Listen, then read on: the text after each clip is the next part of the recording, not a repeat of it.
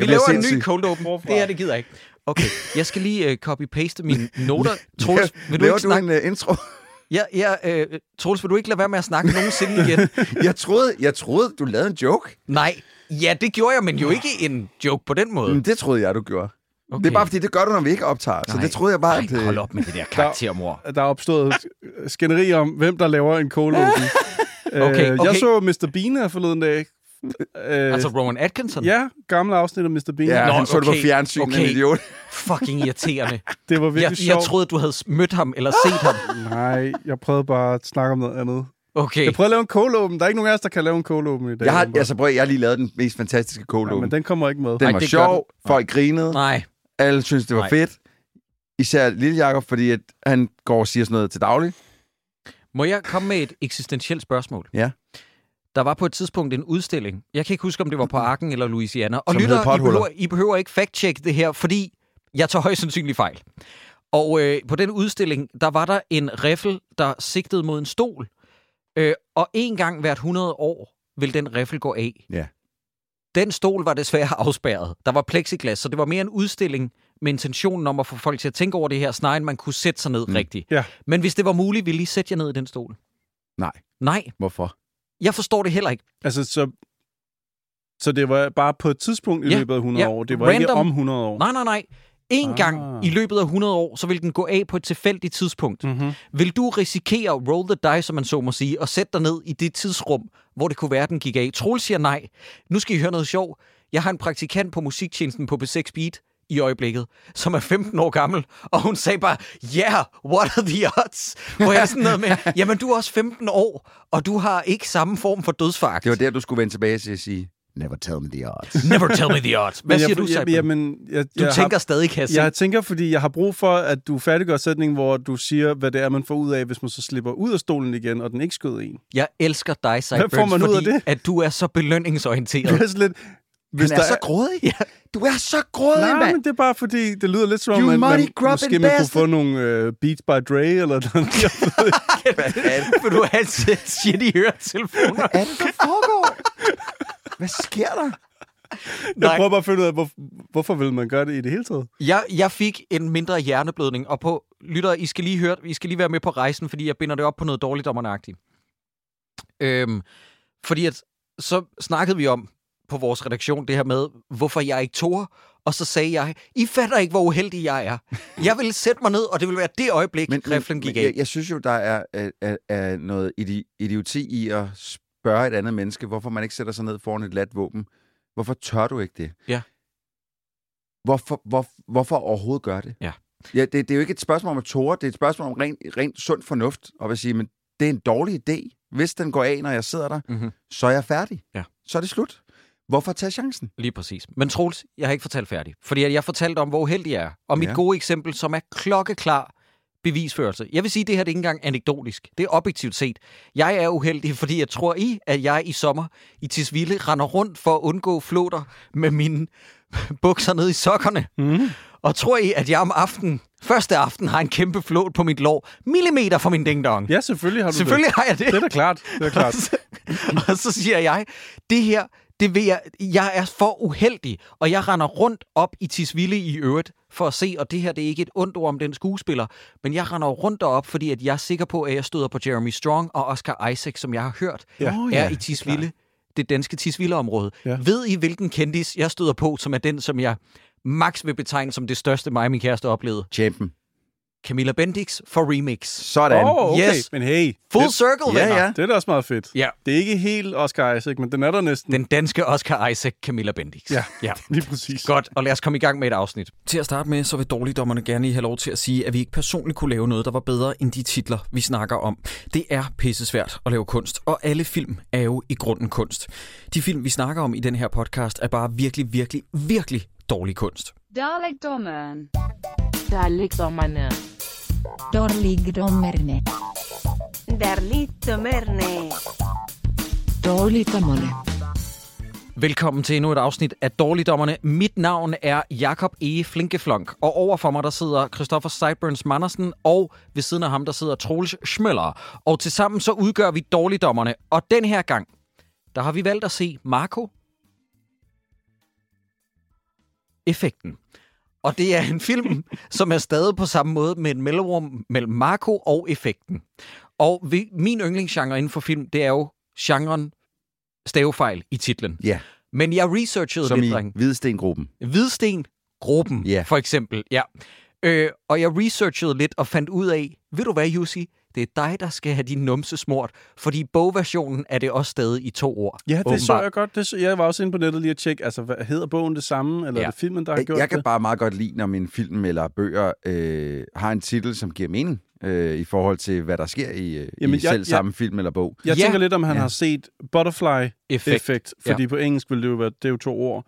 Så måske han tænkt, når man her der er en, der hedder Marco, og han har lidt den der butterfly-effekt. Hvordan har han det? Hvordan fuck har han det? Sideburns, du må ikke lide det med mit store jeg, argument. Jeg, jeg, kan simpelthen ikke, jeg forstår slet ikke, hvad det er, du sidder og siger jeg lige har, nu. jeg har for, for, hvad hedder sådan noget, jeg har forarbejdet, jeg har arbejdet forud og tænkt mig at fremføre en lang A Few Good Men tale til sidst om, hvor lidt den har ret til at hedde Marco effekten, den her film. Mm-hmm. For Marco har intet at gøre med handlingen, og jeg bliver sindssyg. Jeg vil, Troels, jeg vil bakke dig op og øh, blæse dit horn og sige, i det mindste så flaskepost for P, Journal 64, Kvinden i buret, Fasandræberne, gav mening mm. i forhold til plottet. Ja. Marco er en bi-bi-bi-figur, som har 0% indflydelse på handlingen. Jeg synes, den burde hedde Tejs Sveder. Ja, for det gør han meget. gør han. Mm-hmm. Eller anden mm-hmm. overspiller.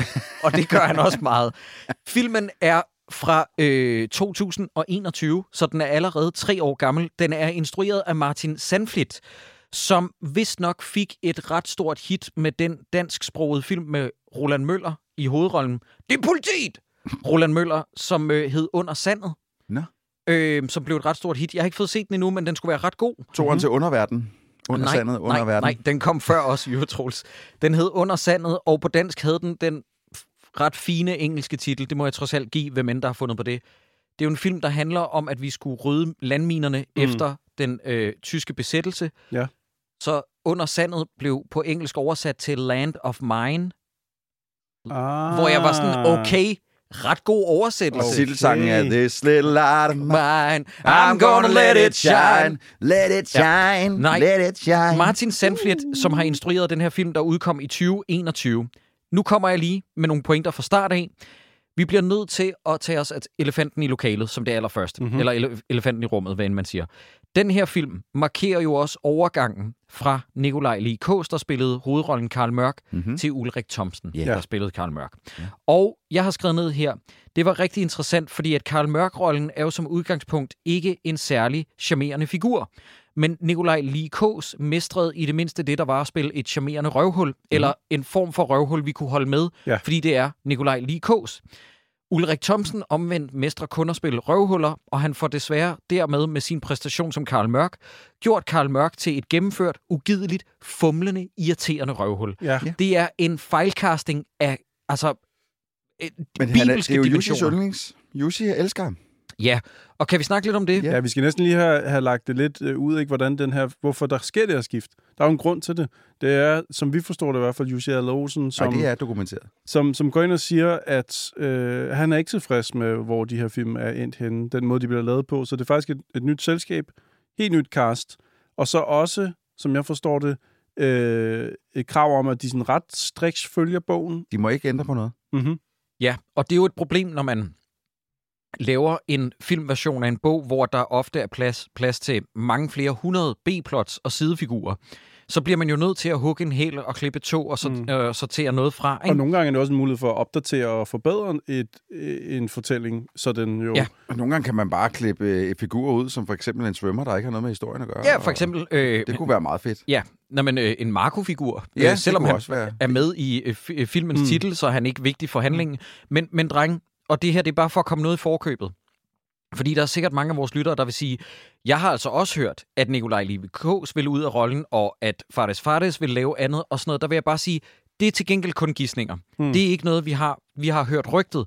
Men hvad vi ved, som er fakta, det er, at Jussi Adler Olsen, forfatteren bag afdeling Q, øh, bøgerne, som så er blevet til film, var utilfreds. Og nu siger jeg lige noget, og det her, lad mig lige tale færdigt, fordi det lyder som om, jeg siger noget mundlort. Det gør jeg også, højst sandsynligt alligevel. Min pointe er bare, det kræver virkelig en krukke fra den anden verden at opleve fire filmatiseringer af afdeling Q-filmene. Jeg siger dem igen. Kvinden i buret, Fasandræberne, Flaskepost for P og så Journal 64, Ja. som alle sammen bliver box office succeser, Yes. og så sige, men det er ikke godt nok til mig.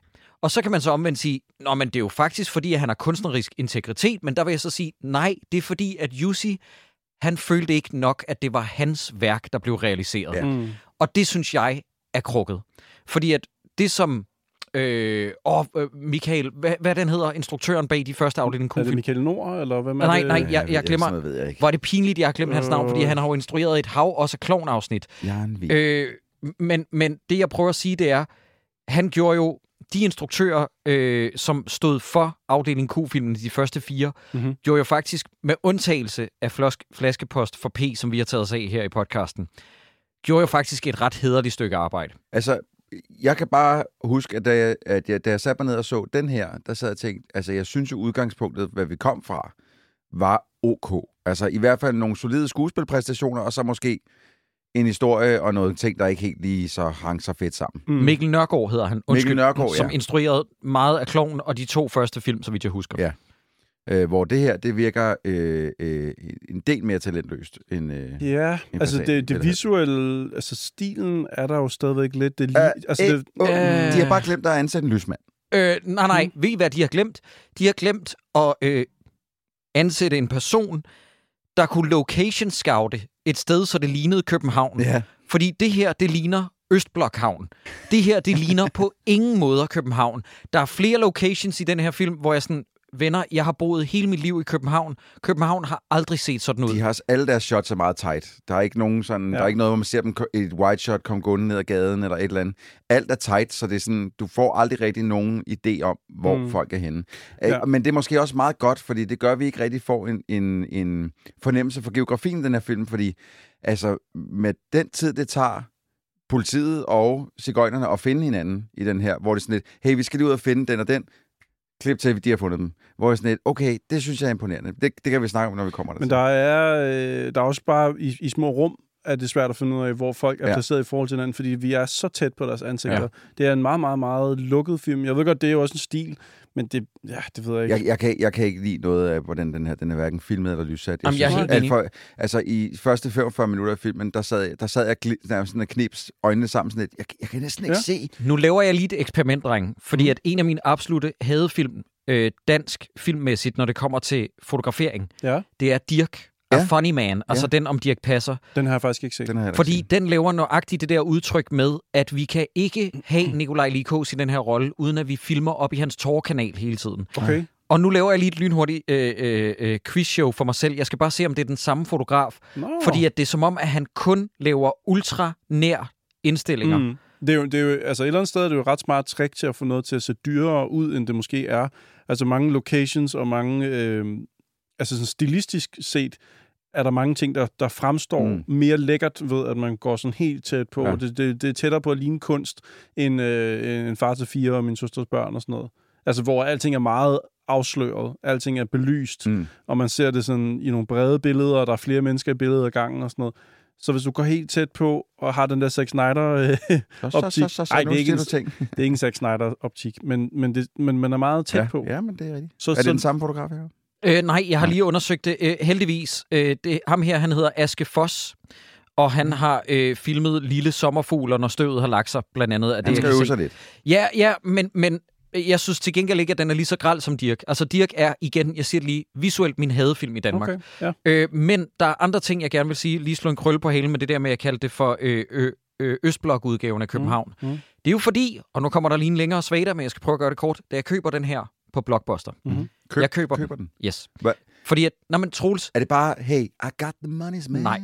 det er, det er en længere og kedelig forklaring. Jeg kan se, den var to og en halv time. Mhm. Mm-hmm. Og jeg har det sådan, hvis jeg leger den, og jeg ikke når at se den færdig, så kan det lige så godt betale sig, at jeg ejer den, i stedet Ah, for, at jeg skal betale rigtigt. for lejeperioden. Det er rigtigt. Men jeg køber den, og så ser jeg, at den var to og en halv time. Mm-hmm. Og jeg var sådan, fuck dreng, jeg var ved at skrive det til jer, men da filmen er færdig, er der stadig en halv time tilbage.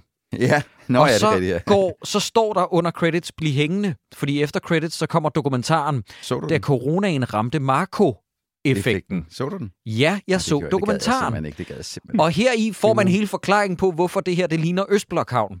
Det er fordi, at hele filmen er filmet i Prag. Nå, okay, men jeg var lige ved, at- jeg var lige ved at sige filmen. det. Jeg, Ja. jeg tænkte Hvorfor nok... har de filmet i Prag? Jeg er glad for, at du spørger, Troels, fordi de prøver at påstå under hele den her dokumentar, at vi fik det fandme til at ligne.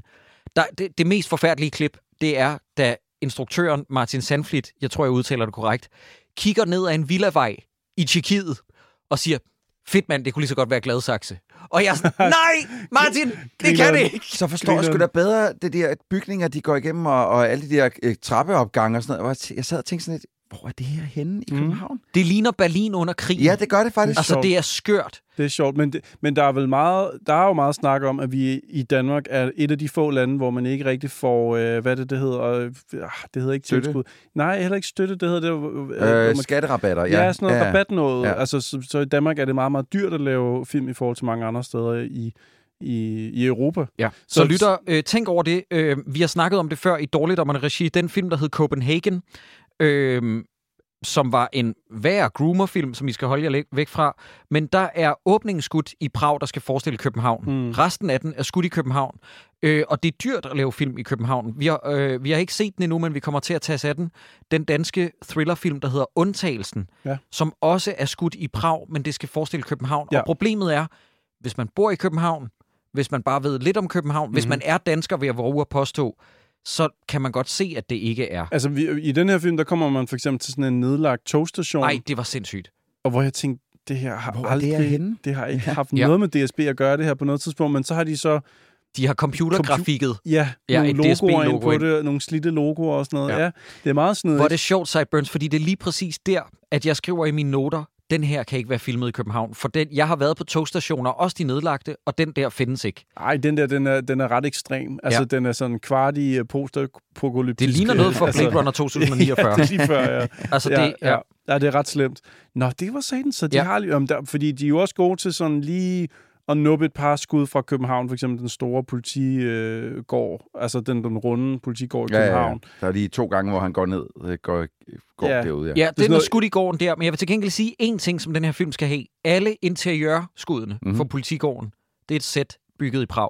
Nå, det er meget godt klart. Okay. Det, og du ved, med, Men med, det, ja. med, med øh, green screen udenfor, eller det er jo Mm. faktisk et lærred, som er, øh, du ved, buen i politigården. Tænk engang, at det kan betale sig. Tænk engang, at det kan svare sig, men det er, men ja, altså ting er dyre i Danmark, det kan jeg kan godt forstå det, men, men var det vildt, vi nåede dertil, hvor danske film er lavet så meget et helt andet sted.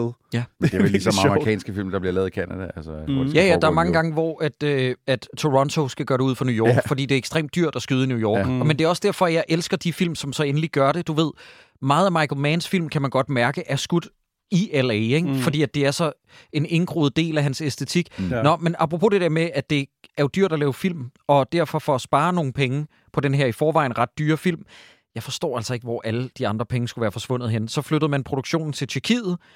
Hvor meget, hvor meget, hvor meget tror I, den her film har kostet? Åh, oh, det er svært at sige. 20. 20 millioner danske kroner, Ja, det ikke? tænker jeg. Ja. Hvad siger du, Jeg Sideburns? tror, den har været dyre. Jeg var hen og sådan noget 46. Okay, Det du er vinder. mange, med mange. Hvad? Er Men, men uh, Sideburns vinder. Den kostede 56, 56? millioner. 56, danske hvor er de kroner. penge blevet af? Se, det er det, fordi i, i dokumentaren, så gør de meget ud af at følge med produceren, Mm. der jo begræder situationen, fordi corona rammer de sidste to uger, inden Ja. den er færdig rap. Mm. Mm, mm-hmm. Men to ugers udskydelse, eller øh, en udskydelse på et halvt år, to uger inden at filmen er færdig. De filmer så færdig i en skov i Danmark Mm. i, i juni. Nå, det er de sidste scener. ja, det er de der, sidste scener, ja. Det gør de så i juni 2020, mener jeg. Okay. Jeg kan stadig ikke se, hvordan budgettet ballooner op til 56 millioner. Nej, det ved jeg godt nok heller ikke. Det, det er et godt spørgsmål. Ja, øh, er det fordi en, en del af budgettet, man regner med ind, at der har været en masse folk på standby i lang tid, som har skulle have løn, eller er det simpelthen filmens produktionsomkostninger, der er... Ja, Ja. jeg, jeg forstår det i hvert fald ikke. Men i øvrigt så øh, fandt jeg også ud af, at 13, nej undskyld, 18 med de, øh, af de millioner kroner er jo støttet for DFI, altså okay. Dansk Filminstitut. Så den er statsfinansieret til en vis grad, den her film. Altså, fordi jeg er med på, at film er dyre at lave, og, og, og det lyder også som noget, film efterhånden koster i USA, men lige præcis den her, der er ikke... Altså, der er nogle CGI-skud, hvor man kan se, der har de skulle bruge noget computerkraft, og... Men, men castet er bare ikke så stort, og... og Nej, det er det. Og, og, eller så, jeg men, mener ikke, det er så ondt, som det lyder. Heller ikke så godt. Altså, du ved, det er ikke Nikolaj Likos nej. og Mads Mikkelsen. Men, men, men, men det må da være den dyreste danske film, vi nogensinde har set. Uh, jeg tror stadig, at den der flamme og citronen, med, t- Nå, Ja, okay. okay. som vi har set, Ja, ja, det kan godt være, du har ret. Men jeg tror, at Flammen og Citronen er stadig den dyreste danske filmproduktion med sådan noget 73 millioner. Ja. Men det er jo også, fordi de har skulle skabe en helt anden tid. Ja, altså ja. her, Ja. I den her film, der snakker vi om, at de er i en, en svømmehal og i en lejlighed og på et kontor. Jeg vil så Og- våge den påstand, Sideburns, at den her film, Marco-effekten, ligner mere den foregår under 2. verdenskrig end Flammen og Citron. Okay, Fordi nok, det ligner nok. igen, altså at København er bumpet tilbage til altså 41. Det er sådan, jeg kender ikke København, når jeg ser det. Lytter, jeg er ked af det, jeg kommer til at slå meget ned Mm. på det, fordi jeg synes ikke, den er, den er rigtig ramt. Mm.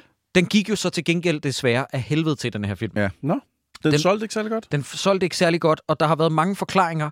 Øh, øh, der har været forklaringer med dårlige anmeldelser. Mhm. Mm-hmm. Der har været corona, skulle være forklaringen. Og så også det her skift med nye skuespillere. Ja. Som danskerne, og det er jo en anden idiot-ting for Jussi Adler, som han har set så dårligt, det er, det kan godt være, Jussi, at du synes, det ikke fulgte dine bøger til punkt og prikke. Men for du det har første, tjent kassen på du, det. ja, for det første, du har tjent kassen, men for det andet, danskerne fucking elskede lige Ja. Kos og Fartes Fartes. Ja. Mm. Ved I hvorfor? Det er ikke lige frem, fordi vi har haft noget, der svarede til Nick Nolte og Eddie Murphy i 48 Hours makkerskabet. men det er det tætteste, vi er kommet på en body cop film Ja. ja. det her. Mm. Det var, det var virkelig et godt makkerskab i dansk Ja. ja. kontekst. De havde noget samspil, som bare ikke, er ikke eksisterende, den her. Og hvor, hvor kan... Altså, en ting er, at man savner Likos, øh, men, men jeg savner virkelig Fartes Fartes. er du Og sindssyg? kæft, hvor jeg savner hans, Ja. ja. øh, hans rolighed på, på et sæt øh, i, i den her film. Altså, Ja. Jeg, øh, jeg, jeg, det er rigtig nok, hvad du siger nu med det her corona noget. Jeg så faktisk godt på Letterboxd, der var flere, der skrev, at det her det var den første film, de så, da de kom ud af, øh, hvad hedder det, øh, Corona. Lockdown. lockdown, ja. Ja. Men at de også bemærkede med, med en stjerne, at de nok skulle have blevet derhjemme. det var sådan en gennemgående joke, jeg så på Letterboxd, at der var flere, der, der brugte den lille vittighed. Det er, Ja. også, det er også sjovt, fordi man har netop på det tidspunkt glædet sig meget til at komme ud og bare blive underholdt af whatever. Bare Ja. giv mig hvad som helst. Og selv det her var ikke nok til sådan at glæde Men folk. er det ikke sjovt, at de mennesker, de har været sådan, de har brændt to gange. Under corona, så var de sådan, lad os våge os i biffen. Så Ja. ser de centervagt. Så tænkte de, okay, okay, okay det var min egen fejl. vi går hjem igen. Nu, vi går hjem igen. Vi giver den lige et år. Okay, okay. Marco-effekten. God damn it! Åh, dansk film. ja, det er fandme synd. Nå, drenge, lad os komme i gang. ja. Nu siger jeg lige noget. Øh, trigger warning, øh, fordi vi skal nævne selvmord. Og det her, det er ikke selvmord, jeg griner af. Jeg griner af, at åbningssekvensen er så ufrivilligt komisk. Men det er også fordi, Jacob, at det vi er er torske dumt. og vi elsker Ulrik Thomsen for at være Ulrik Thomsen. Mm-hmm. hvis du forstår, hvad jeg mener. Ikke? Så når vi ser en åbningssekvens, hvor at det første, vi nærmest hører komme ud af Ulrik Thomsens mund, det er, kom nu ind for helvede, Dennis. Det, okay, lytter allerede nu. Forbered jer på én ting. Når Troels og jeg, jeg forventer det meste af dig og mig, Troels, når vi gengiver replikker fra den her film ja. Ja. i bedste Ulrik Thomsen stil, Det er jer to. så kommer der altid til at være et for helvede eller for fanden. Ja. Og det er ikke os, der adlipper. Nej. Det er vidderligt sådan, som Ulrik Thomsen har fremført alle replikker, og jeg vil våge den påstand igen, at det ikke er noget, der har stået i manus. Sikkert ikke. Det er 100% en Ulrik Thomsen-ting, det der med at lige at smide for fanden eller skue ind, hvor det ikke behøver at være der. Jeg bliver sindssyg af at Ja. høre på det. Han laver en, en ægte Ulrik Thomsen i to timer i den Ja, her film. ja. Jeg kan er- godt lide, at han lige kommer ind lige og bare lige stempler sit arbejde på den måde. Sådan lige, sådan her. Det er, nu, nu ved vi, Mm. det er mig, der er Karl Mørk, ikke ham der lige kås Ja. Unge mand der. Det gider vi ikke. Han har ikke skulle grave dybt i sin personlige det- øh, værktøjskasse af skuespil for at lave den her Ulrik Thomsen. mand. Det er, ja. Men, Men dreng, lad mig lige beskrive scenen for lytterne. Vi befinder os i København slash Tjekkiet. Øh, der er en mand, der står på toppen af et socialt boligbyggeri ude for en balkon. Han er tydeligvis på selvmords rand og tror med at begå selvmord, hvis Karl Mørk kommer nærmere. Ja. Mm. Karl Mørk siger, Dennis for fanden, kom nu ind, mand. Mm. Og jeg prøver ikke at lyde for meget som Thomas Bo Larsen, men de lyder lidt ens. De lyder lidt Ja. ens Ja. nogle gange. Men Det og ved I, hvad Dennis gør? Han hopper i døden. Ja. Det her, det er åbningsscenen i filmen, Yes. hvor at jeg så tænker, okay, vent, så skal vi bruge det her traume til noget? Nej. nej. Skal vi bruge det her med, at figuren Karl Mørk ikke kan finde ud af at begå sig i nærheden af folk, der står på en balkon og tror med at begå selvmord? Nej. Nej, mm. for han laver nøjagtigt det samme kvarede move igen senere i filmen. Mm. Ved mindre den her film er ude på at fortælle os, at vores hovedperson er en nar. Ja, det havde været smukt, hvis han havde angret det her, haft en bue, og så skulle bruge det til sidst, hvor han faktisk, hvor man erke, eller han erkender noget, som gør, at han kan håndtere en lignende situation hen mod slutningen af filmen, men, men nej. Ja, Nej. og det, det gør, at jeg kommer i tanke om en anden ting, og lytter og spoiler for Kvinden i buret, den første film med Nikolaj Likå som Karl Mørk, hvis man ikke har set den. Jeg synes næsten, at Kvinden i buret er en god film. Fordi ja. Mikkel Nørgaard må man fandme give en ting, og det er, at han kan instruere nogle scener virkelig godt. Jeg synes, det store problem ved Kvinden i buret, det er, at åbningsscenen er, at Karl Mørk ikke tjekker the corners, da de går ind i mistænkt hus. Mhm. Og hans makker bliver likvideret, sådan som jeg husker det. Mm-hmm.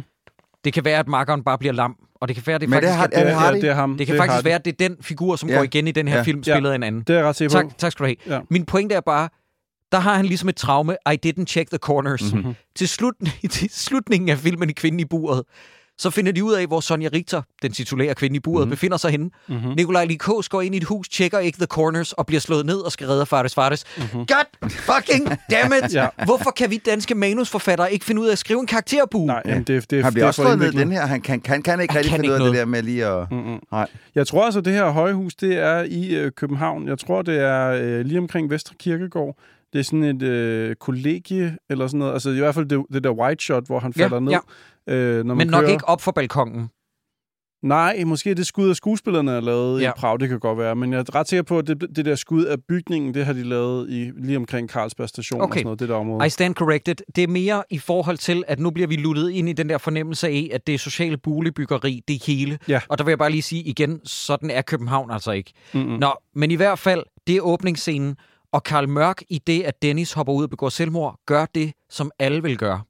Han tager sin telefon op og ringer. Nej, nej, nej. Nej, han vender sig Han vender sig går. op og går. Ja. Han vender sig om og går. Det er vores hovedperson, Ja. person, venner. Velkommen til to timer i selskab med den her mand. Mhm. Mm-hmm. Så åbner filmen, og den har en titelsekvens. Og der vil jeg sige, okay, der er nogen, der har set Seven.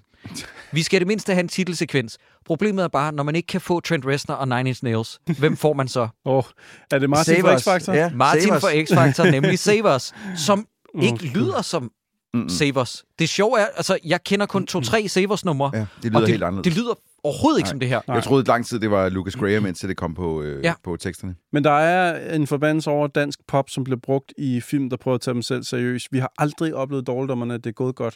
Det har altid været noget ikke specielt godt pop.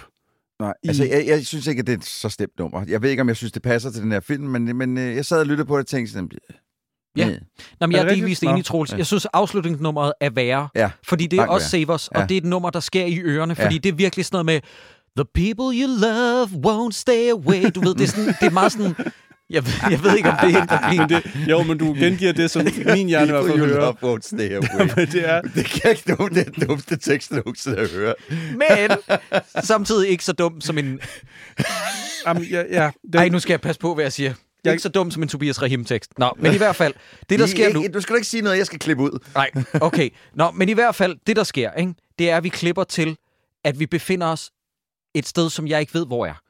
Lytter, det vi skal til nu, det er den titulære figur, Marco, som vi først får navn på efter halvanden time. Ja, det er irriterende. Han sidder, det er en dreng, lytter, han sidder i et tog og spiser folks rester inde i en togkupé. Jeg bruger de næste 20 minutter af min hjerneaktivitet på at gennemcrunche, hvor er vi henne? Hvad laver vi? mm, Hvor, er vi på vej ind for Danmark eller ud for Danmark? Jeg Ja. får aldrig svar Nej, på det her. nej. Jeg aner ikke, hvad der sker. Nej. Jeg tror, og I, I må vidderlig gerne rette mig, hvis jeg tager fejl. Jeg tror, at filmen skal forestille, at det er et tog for over grænsen fra Tyskland til Danmark, Ja. hvor han prøver at undgå dansk paskontrol. Ja, det er Det, har, ja, godt, det har vi rationaliseret os frem til efterfølgende, ikke? fordi at det bliver aldrig fortalt. Nej, men der, hvis du øh, pauser og ser den i slow motion og går lidt tilbage, lidt mere tilbage, to frames mere, så ser du, der står Padborg på et skilt op over en politibetjent. Men det kræver, at du pauser den, og så ser den i slow motion. Ja, fordi du det skal, så jeg ikke. Du skal virkelig, øh, og du skal kende din danske geografi, og du skal vide, at der er paskontrol ved Padborg nogle gange, når du tager toget ind i landet. Alle de der Og de ting. kommer med hundepatrulje også ind i toget. Ja. Ja, ja. Jamen, det, det, det kunne jeg så, du ved, lægge to og to sammen. Mm. Mm. Fordi at da jeg skulle... Fucking Christ. Mor, jeg elsker dig højere end livet. Jeg håber ikke, du hører det her. Nu kommer der lige en historie. Fordi jeg oplevede det her på egen krop, ikke? Har du fået tjekket dit pas i Padborg? Tæt på. Øh, det tror jeg faktisk, det må, Det var hans det må så have været. han fik tjekket. Vi skulle tilbage til Danmark med tog, fordi vi havde været i Lübeck, mener jeg, hele familien. Og jeg Spis noget siger... chokolade? Hvad siger du? Spis noget chokolade? Lübeck- Højst sandsynligt. Lübeck Jeg købte et uh, Fallout-krus i en butik. Åh, hvor sejt. Mega sejt. Var det lavet chokolade? Øh, nej. Nå. Og så er vi på vej tilbage over grænsen, og jeg finder ud af og siger til min familie, fucking Christ, venner, jeg har glemt at forny mit pas. Så jeg sådan, kan I ikke bare, du ved, stick with it, og så fornyer jeg det, når vi kommer ind, men vi har jo rejst ud, og det kan være, at det bliver lidt svært, og jeg skal ikke ind og have en cavity search et eller andet sted. Lige numsund. Lige nummergøjen, ikke? Så kommer vi, og du ved, vi skal ind i Danmark, og der kommer politibetjente, der går og tjekker pas. Lige det, de tjekker mit pas og rækker mig det tilbage, så kan jeg høre min mor fra rækken bag mig sige, hvorfor kunne Jakob komme ind Nej. i Danmark med et forældet pas? Ej. Og min bror, der siger, Vibe, shut the fuck up. Og så blev du trukket Og ud. så, nej, nej. De, heldigvis så vidste de ikke, hvad det var, hun, hun refererede til. Ej. Men det var sådan, what the fuck, mom? Nej. Hun, vil, hun, Hun kan havde, ikke lide dig jo. Nej, hun har lige håbet at på få at dig- slippe af med dig. Hun Nej, Jacob. Det der, det er et backstabbery, jeg sjældent har hørt. for den anden verden. Ej, og så for din ege, dit eget kød og Mit blod. eget kød og blod. Hun bar mig i ni måneder, men kunne ikke holde ud og være afsted med mig i Lübeck i tre dage. Nej. Hold da kæft. Jamen, det kan jeg så også godt forstå. Det, det, ja. okay. Nå, men hvad... hvad altså, så, ja, Det, der så sker... Undskyld, hvis jeg må tage den herfra. Selvfølgelig. Det, der så sker, det er, at drengen i det der paskontrol, fordi jeg har underteksterne sat til, har jeg også. så bliver der sat, tak og lov. sagt paskontrol, paskontrol. Og lyttere, jeg kan ikke understrege nok, hvis I skal se den her film, skal I have undertekster på, fordi jeg forstår ikke, og det er ikke mig, der prøver at være morsom. Jeg tror også, det er en ting, der er generelt gældende for den her podcast. Jeg er notorisk for ikke at forstå, hvad Ulrik Thomsen siger. Jeg, Ja, jeg men- kunne ikke forstå noget af den, som... Nej, det var ikke det, den hed. Ikke den, som dræber. Hvad hed den der, den der sort sol-film, hvor han var psykopat? Nå, øh, Og det finder jeg lige ja. ud af. Ja, men, men, men, men, men den, her, den her film, den har et kæmpe fucking mumleproblem. Og Den, du frygter. Den du frygter, ja. Ja. Men, men a, det lyder som om, at alle mænd har fået at vide, undtagen ham, der spiller Assad. I skal helst snakke hernede, Mm, Ja. og så skal I ikke snakke alt for højt. Det er rigtigt. Og det er, det er kryptonit for enhver mikrofon. Nogen, der snakker så dybt og så lavt. Så jeg, Ja. måtte, jeg måtte sidde sådan og skrue op og ned, op og ned, op og ned hele tiden. Fordi, og, og så var det, jeg slog undertekst til, fordi jeg så havde jeg ikke kunne høre en skid af, Nej, det er hvad der rigtigt. foregik. Der, jeg, jeg griner også meget det. Alle spiller skuespil på den måde. Sådan, "Men så se dog for helvede på den, mand. Nej, Se er på det den." irriterende. Det er det for fanden. Hvad, Hvad, hvad der? tænker du, vi gør nu? Vi tog, Ja. Men sagde du, at ham er sat er den eneste, der ikke gør det? Ja, fordi han har, han har en meget lysere, han ligger Ja. meget lysere. Og, og, og, og nu vil jeg gerne lige sige noget, der er øh, semi-kontroversielt, og det er, jeg synes heller ikke, han er særlig dygtig. Nej. Selvom han har den diametral modsatte stemmeføring, som du så rigtig siger, Troels, som ja. Ja. jeg i det mindste var glad for. Problemet er bare, og det fandt jeg ud af, da jeg så ekstra materialet. Han hedder Saki Youssef, og han er en okay erstatning, men han spiller meget teateragtig. Og jeg fandt ud af, hvorfor. Fordi at produceren så ham under en teaterforestilling og sagde, Ah. that's our Assad. Ah, okay. Og der har jeg det sådan, det er jo også en tavlig casting, Ja. hvor det er sådan noget med, hey, du er teaterskuespiller, nu skal du spille med i film. Det er en enormt svær overgang. For mig var jeg, jeg synes, han var alt for blød i udtrykket. Både den måde, han ser ud på, og den måde, han taler, og altså alt ved den figur, som han laver der, den Assad, som han laver, er alt for blød i forhold til, øh, øh, hvad jeg havde forstået, at Assad var fra, fra de tidligere film. Altså, der er det jo, han er jo en, en, en ikke en modpol, men han er jo en, en, en mur, som Karl Mørk skal blive med at, at hamre ind i, så at sige. Det er det, der er smukt ved det, det, det samspil, de to har i, i de gamle film, det er, at de ligesom hele tiden slår hovederne sammen, men på en eller anden måde respekterer hinanden. ja, altså, det der, er der ikke noget af den der er ikke noget, der er ikke meget samspil i den Nej, her i hvert fald. intet. Der er Nej, og bare- jeg synes heller ikke, der er gnidninger. Nej, de er der bare. De er på arbejde sammen, og så bliver Når der de så endelig er en knidning, så, så giver de lige hinanden knuckles, og så Ej. det var det. Det var det mest irriterende. Jeg kan ikke- Fuck et ikke-payoff. Ja. Undskyld, Ja, men- det, det kommer vi til. Ja, det kommer Ja. ja. til. Nå, men i hvert fald, det korte af det lange, det er, at politiet border toget. Øh, drengen låser sig inde på toilettet. De bryder døren op til toilettet. Drengen råber noget, som jeg tror, man skal forstå, hvad er. Min Igen- far venter på mig på stationen. I må ikke tage mig. Nej, nej, jeg vil ikke. Det er det, han råber. Nå, står er det jo- det, han det står, råber? Det står i underteksten. Okay, nå, men jeg, jeg, jeg fattede det overhovedet ikke. Der har jeg åbenbart ikke men forstået. det er heller ikke dansk, jo. Han snakker jo tjekkisk. Nå, for helvede. Ja. Men hvorfor er det tjekkisk? Fordi han er gået ud fra, at han er tjekke. Han Jamen, er- det er jo han kun er- filmen, der er optaget i Tjekkiet. Det er vel ikke Jeg, toget, tror, der jeg, kommer... vil, nej, jeg, vil, jeg vil tro, at han er en skuespiller fra Nå, Tjekkiet. ja, jamen, det er han jo. For, ja. Altså, han er castet i Tjekkiet, ja. Ja. ja, men skal han også forestille at være fra Tjekkiet? Ja, det er det, jeg fordi, bliver ja, forvirret det er fordi, hans mor bor i Tjekkiet. Han er cigøjner, ligesom hans far er, og hans mor Ja, også. det siger man ikke længere, man siger Roma. Jo, det, er fordi, at filmen bruger Ja, ordet ja, ja, Men det- Roma, det- så... ja. Det troede jeg også var galt. Nå. De siger Roma, men senere bruger de også det andet Også- ord. ja. Ja. Ja, Øh, men, øh, men øh, hans mor er død også, øh, i Tjekkiet, og så tager han op til øh, Danmark for at komme op til sin far. Ja, yes. Så det er sådan, det hænger sammen. Okay, nu klipper vi hårdt til Karl Mørk.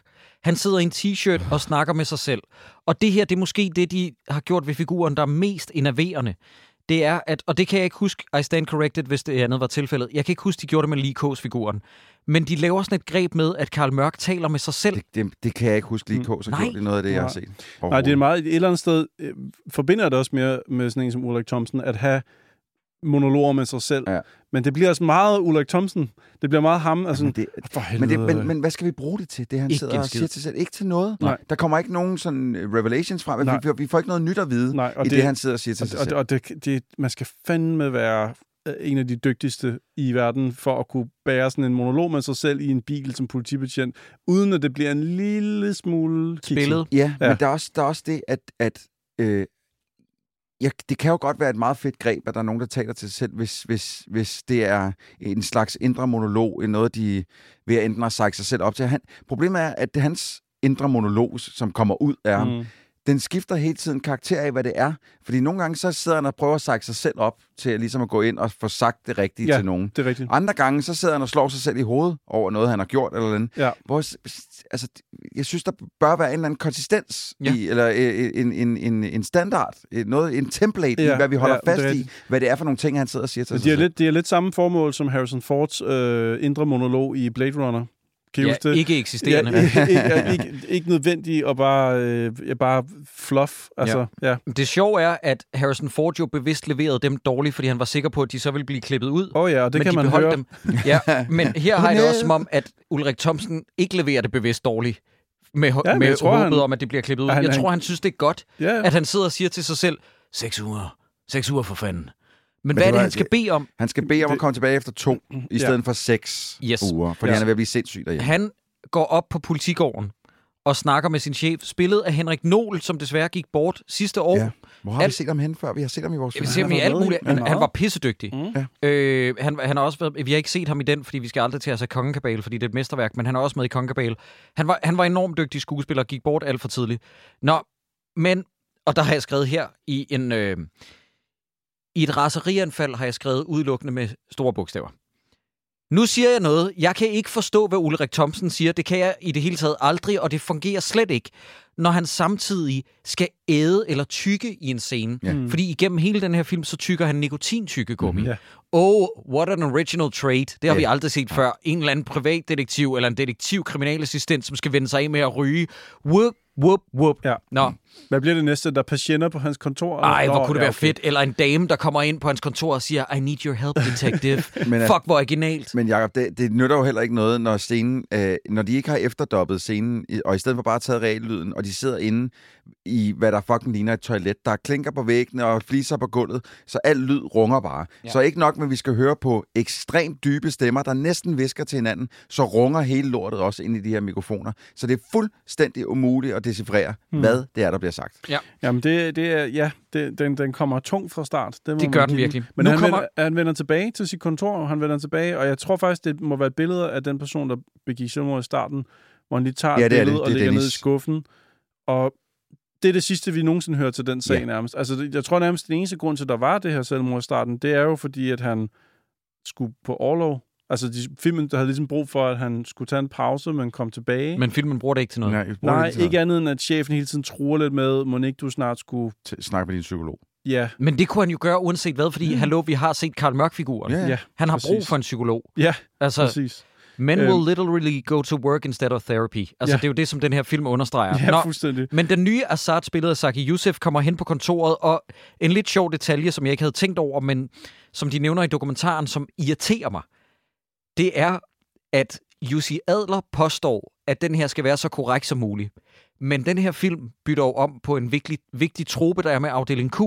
Afdeling Q befinder sig i bunden af politigården, fordi det er der, sager går hen for at dø. Ah. Men på grund af den her æstetiske udtryk, så har de rykket dem op med udsigt ud over politigården, fordi det skulle se lidt lækkert ud. Mm. Men så følger man jo ikke hans Så bøger. er, det jo, så er det jo ikke en til en. Nej, hans bog. præcis. Nej, nej, det er Nå, men de har i hvert fald ikke kælderkontor længere, fordi det var åbenbart ikke pænt nok.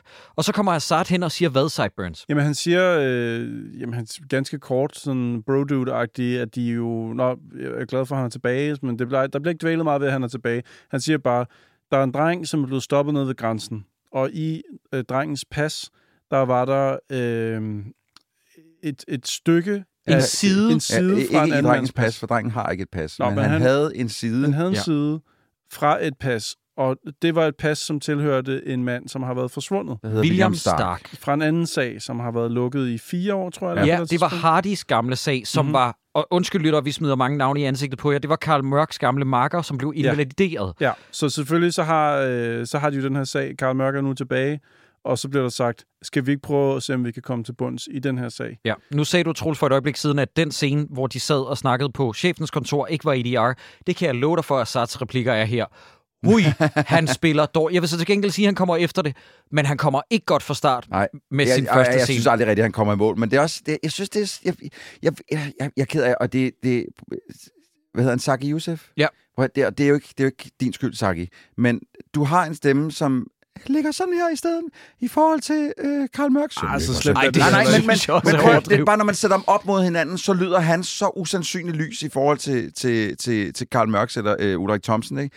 Og det, det, jeg, altså, det, det er en åndssvag ting at sidde og sige, men det tager mig ud af det, ja. at de to er så forskellige rent vokalmæssigt. Okay, Nå, det Altså, jeg det, det er som om, det for dig, ifølge dig, befinder sig i to forskellige universer. Fuldstændig. Okay. Fuldstændig, Okay. men det er også måde, rollerne bliver spillet på. At Han er så blød Saki i den her, eller hvad hedder det, Assad i den her. Jeg kan, jeg kan, jeg kan ikke tage det. Nå, Okay. okay. De kører et sted hen, og nu begynder filmen allerede at være irriterende underfortalt. Øh, jeg synes, det var slemt nok i forvejen i åbningsscenen med toget, men nu kører Assad og Karl Mørk et sted hen, hvor at den ene siger, har du set ham endnu?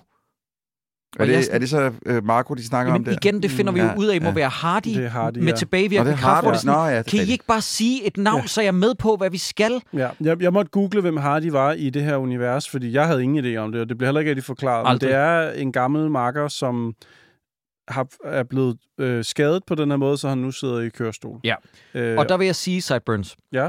jeg er med på, at i filmens bevidsthed, Ja. Der har man set de første fire Mm, afdeling Q-film. Ja. Men når I kalder jer en reboot, så bliver I nødt til at gå ud fra, at man ikke har set dem. ja, altså Så jeg I har ikke læst bøgerne, jeg har heller rigtig, jeg er ikke meget bekendt med de foregående film, Nej. så allerede her, der er jeg en lille smule sat af. Ja, de bliver nødt til at forklare, hvad det er, det drejer sig om. Ja, præcis. Øh, så han går ind på et øh, plejehus, hvor at, øh, Thomas Gabrielsen spiller hans gamle makker Hardy, og han er nu invalid og bliver med på et hjem. Og Ulrik Thomsen gennemgår sagensmappen med ham og er lidt akavet. Og du ved, øh, øh, Thomas Gabrielsen har en god replik her.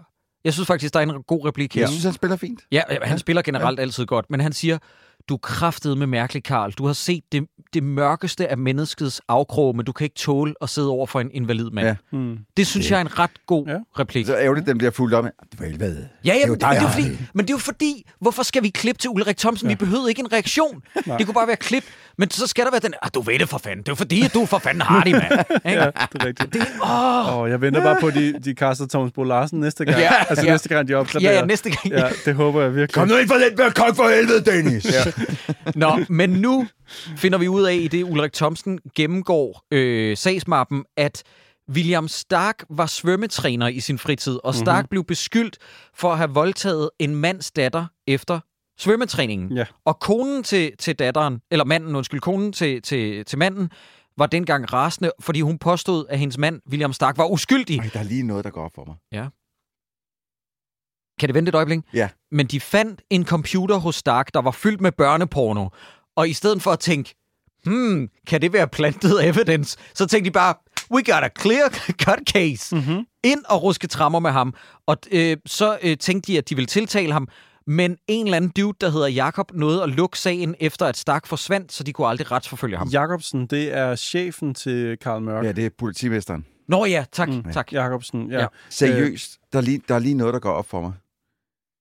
William Stark har jo voldtaget en svømmer, da hun var 13. Så der er ikke nogen tvivl om, at han er pædofil. Nej, det er jo en plantet historie. Men hun er der jo. Jamen, og hun er pis bange. hun lyver jo stadigvæk. Hun er jo bange for, at det slipper Så ud. hun lyver.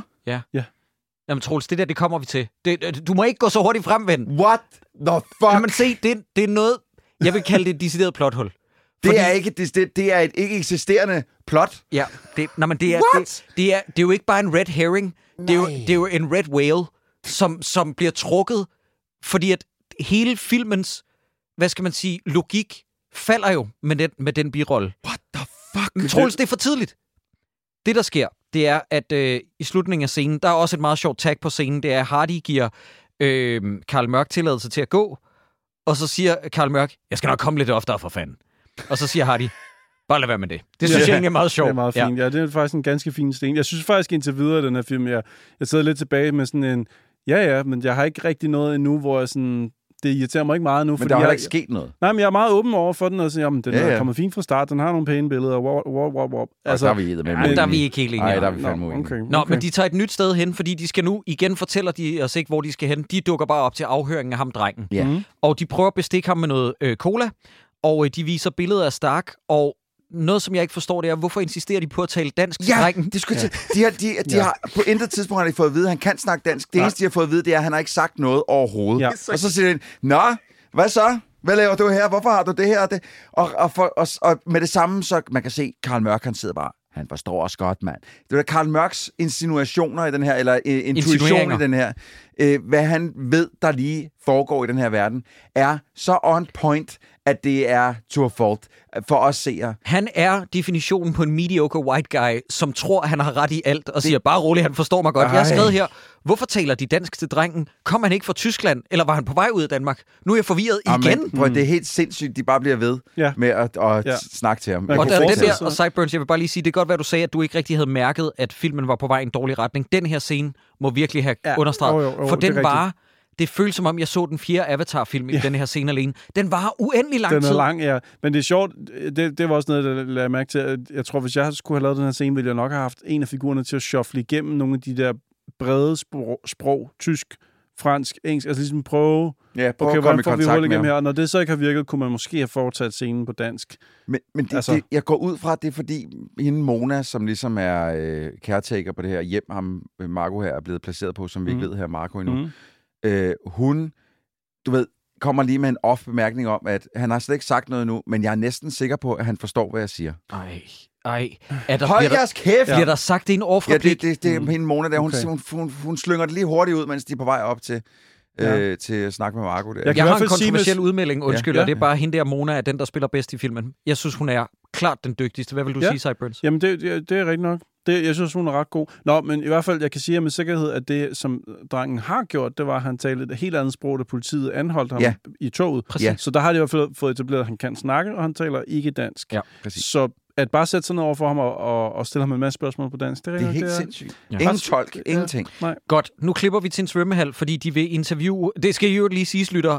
Den her scene, som vi lige gennemgik, af, afhøringen, tager måske i realtid 8 minutter. Det kommer ingen vej. De kommer ingen vegne, de Ingen får intet ud af ham. Mm.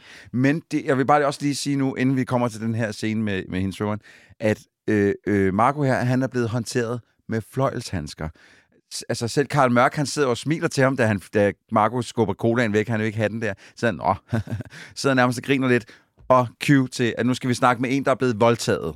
For hvad Som vi er- ved lige nu. Som er, ud fra vores viden, dybt traumatiseret. Yes. Hun hedder Janne, og Ja. hun skal interviews. Hun er i, øh, til svømning, fordi at hvis en figur skal associeres i vores mindset med en svømmehal, hvor hun er blevet udsat for voldtægt, vil hun jo selvfølgelig gå ned i svømmehallen og svømme rigtig meget. Det er overhovedet Yes. ikke et traumested. Nej, nej. Nej, og hun øh, bliver trukket til side, og nu siger jeg lige- noget andet. Hun er den, der spiller næstbedst. kan jeg også godt lide, ja. Hun spiller fucking fremragende. Ja. hende her. Og det er bare irriterende, at hun har et lag psykologisk med, at hun faktisk lyver, som vi aldrig i filmens logik får afsløret. Det får vi aldrig nogensinde Nej, afsløret. nej. Og, det, og det er ikke noget med... Altså, det er kun fordi vi lige sidder og snakker om den nu, at det går op for mig, at der er et, et kryds i filmen der, som, som jeg ikke havde tænkt over til allersidst. Okay. Præcis, fordi det vi, det vi skal forvente at få ud af det her, lytter, de interviewer hende, hun, ifølge hendes udsagn, så blev hun udsat for voldtægt af William Stark, da hun var 13 år, da han ville give hende massage. Og jeg har skrevet her, hun spiller bedre end alle andre i filmen, også de voksne. Jeg tror, hun hedder Louise Gammelgaard, og hun bliver sur og skrider derfra. Men, men, men det, Karl Mørk har også siddet og fucking verbalt mishandlet det, hende for, i 20 det er minutter. Men Troels, jeg synes, der er noget, vi slet ikke snakker nok om, det er, at dem, der har bestukket hende Ja. til at gøre det her, Ja. har åbenbart ramt jackpot med, at den, de har bestukket, tilfældigvis også er Meryl Streep som skuespiller. mm. Fordi hun sidder jo og spiller en rolle, finder vi ud af med tilbagevirkende kraft. Det er jo fuldstændig vanvittigt, siger du, det her. finder vi ud af. Det fandt jeg ikke Nej, det finder vi jo ikke ud af. ikke ud af. Nej, men det tænker vi os frem til logisk, Troels. Og du ved, hvorfor skulle hun stadig spille komedie? Jamen, jeg forstår Altså, hvorfor skulle hun stadig gå med på det der? Han er jo død. Jamen, det, det, Ja, det giver ved de sgu ikke. Han er ingen bare mening. Nej, jeg, jeg, jeg, jeg, jeg, den her figur fatter jeg endnu, mere, endnu mindre hat af nu. Altså, hvorfor jeg, hun jeg ved ikke, om vi skal foregribe det, men det er jo fordi, at hendes øh, far har fået en masse, masse penge. Og at, Men hun kan jo være ligeglad. ja, men jeg tror, at hendes far er i fare, hvis hun fortæller... Nej, vi kan ikke bruge... Undskyld. Sideburns, det ikke for at være nar, men vi kan ikke bruge til noget, at du tror. Fordi det er ikke noget, der på noget som helst tidspunkt bliver sat ord på i den her film. Eller øh, insinueret. Nej. Vi ved, han er død. Ja. Men så den version, I lejede, der var ikke... Altså, der var en ekstra... Men I så ikke det stykke, hvis, hvis I så videre, så er det mig, der forklarede alle tingene til sidst. Jeg er jo hyret til at, at, at putte de her ting ind efter filmen. Sideburns, vi, vi må meget gerne, altså, men, men lige den der del, der er jeg sgu enig med Troels om, at, at, at det synes jeg skal forklares, fordi det er, Jeg synes, plothul er for lidt et udtryk, lige lidt Mm. udtryk i forhold til, hvor slemt det er. Ja. Fordi igen, hun har fået betaling, eller faren har, af hvad hun ved. Hun behøver ikke spille komedie længere. Men- hun kan være fucking ligeglad. Hvorfor, hvorfor er det... Undskyld, jeg, jeg, jeg, jeg, vi er nødt til at hænge os lidt i den her figur, fordi at den er fuldstændig, fuldkommen uforståelig for Ja. mig. Hvorfor er det faren, der har fået noget betaling for noget, hun har gjort? Nå, men du kan jo se, hvor mange... Hun bor jo helt vildt luksuriøst. Det Nej. der kæmpe, kæmpe Nej, mega gør hun gør ikke. Nå, nej. Men faren hun, er bor, så også... hun bor i social boligbyggeri. Ja, men ude, hun har, man kan se ud af hendes vinduer, der hænger sådan noget øh, Brøndby IF-band Ja. øh, band over på den anden side. det eneste, der er fedt ved hendes lejlighed, det er, at der er et badekar, fordi det ser jo godt ud på film.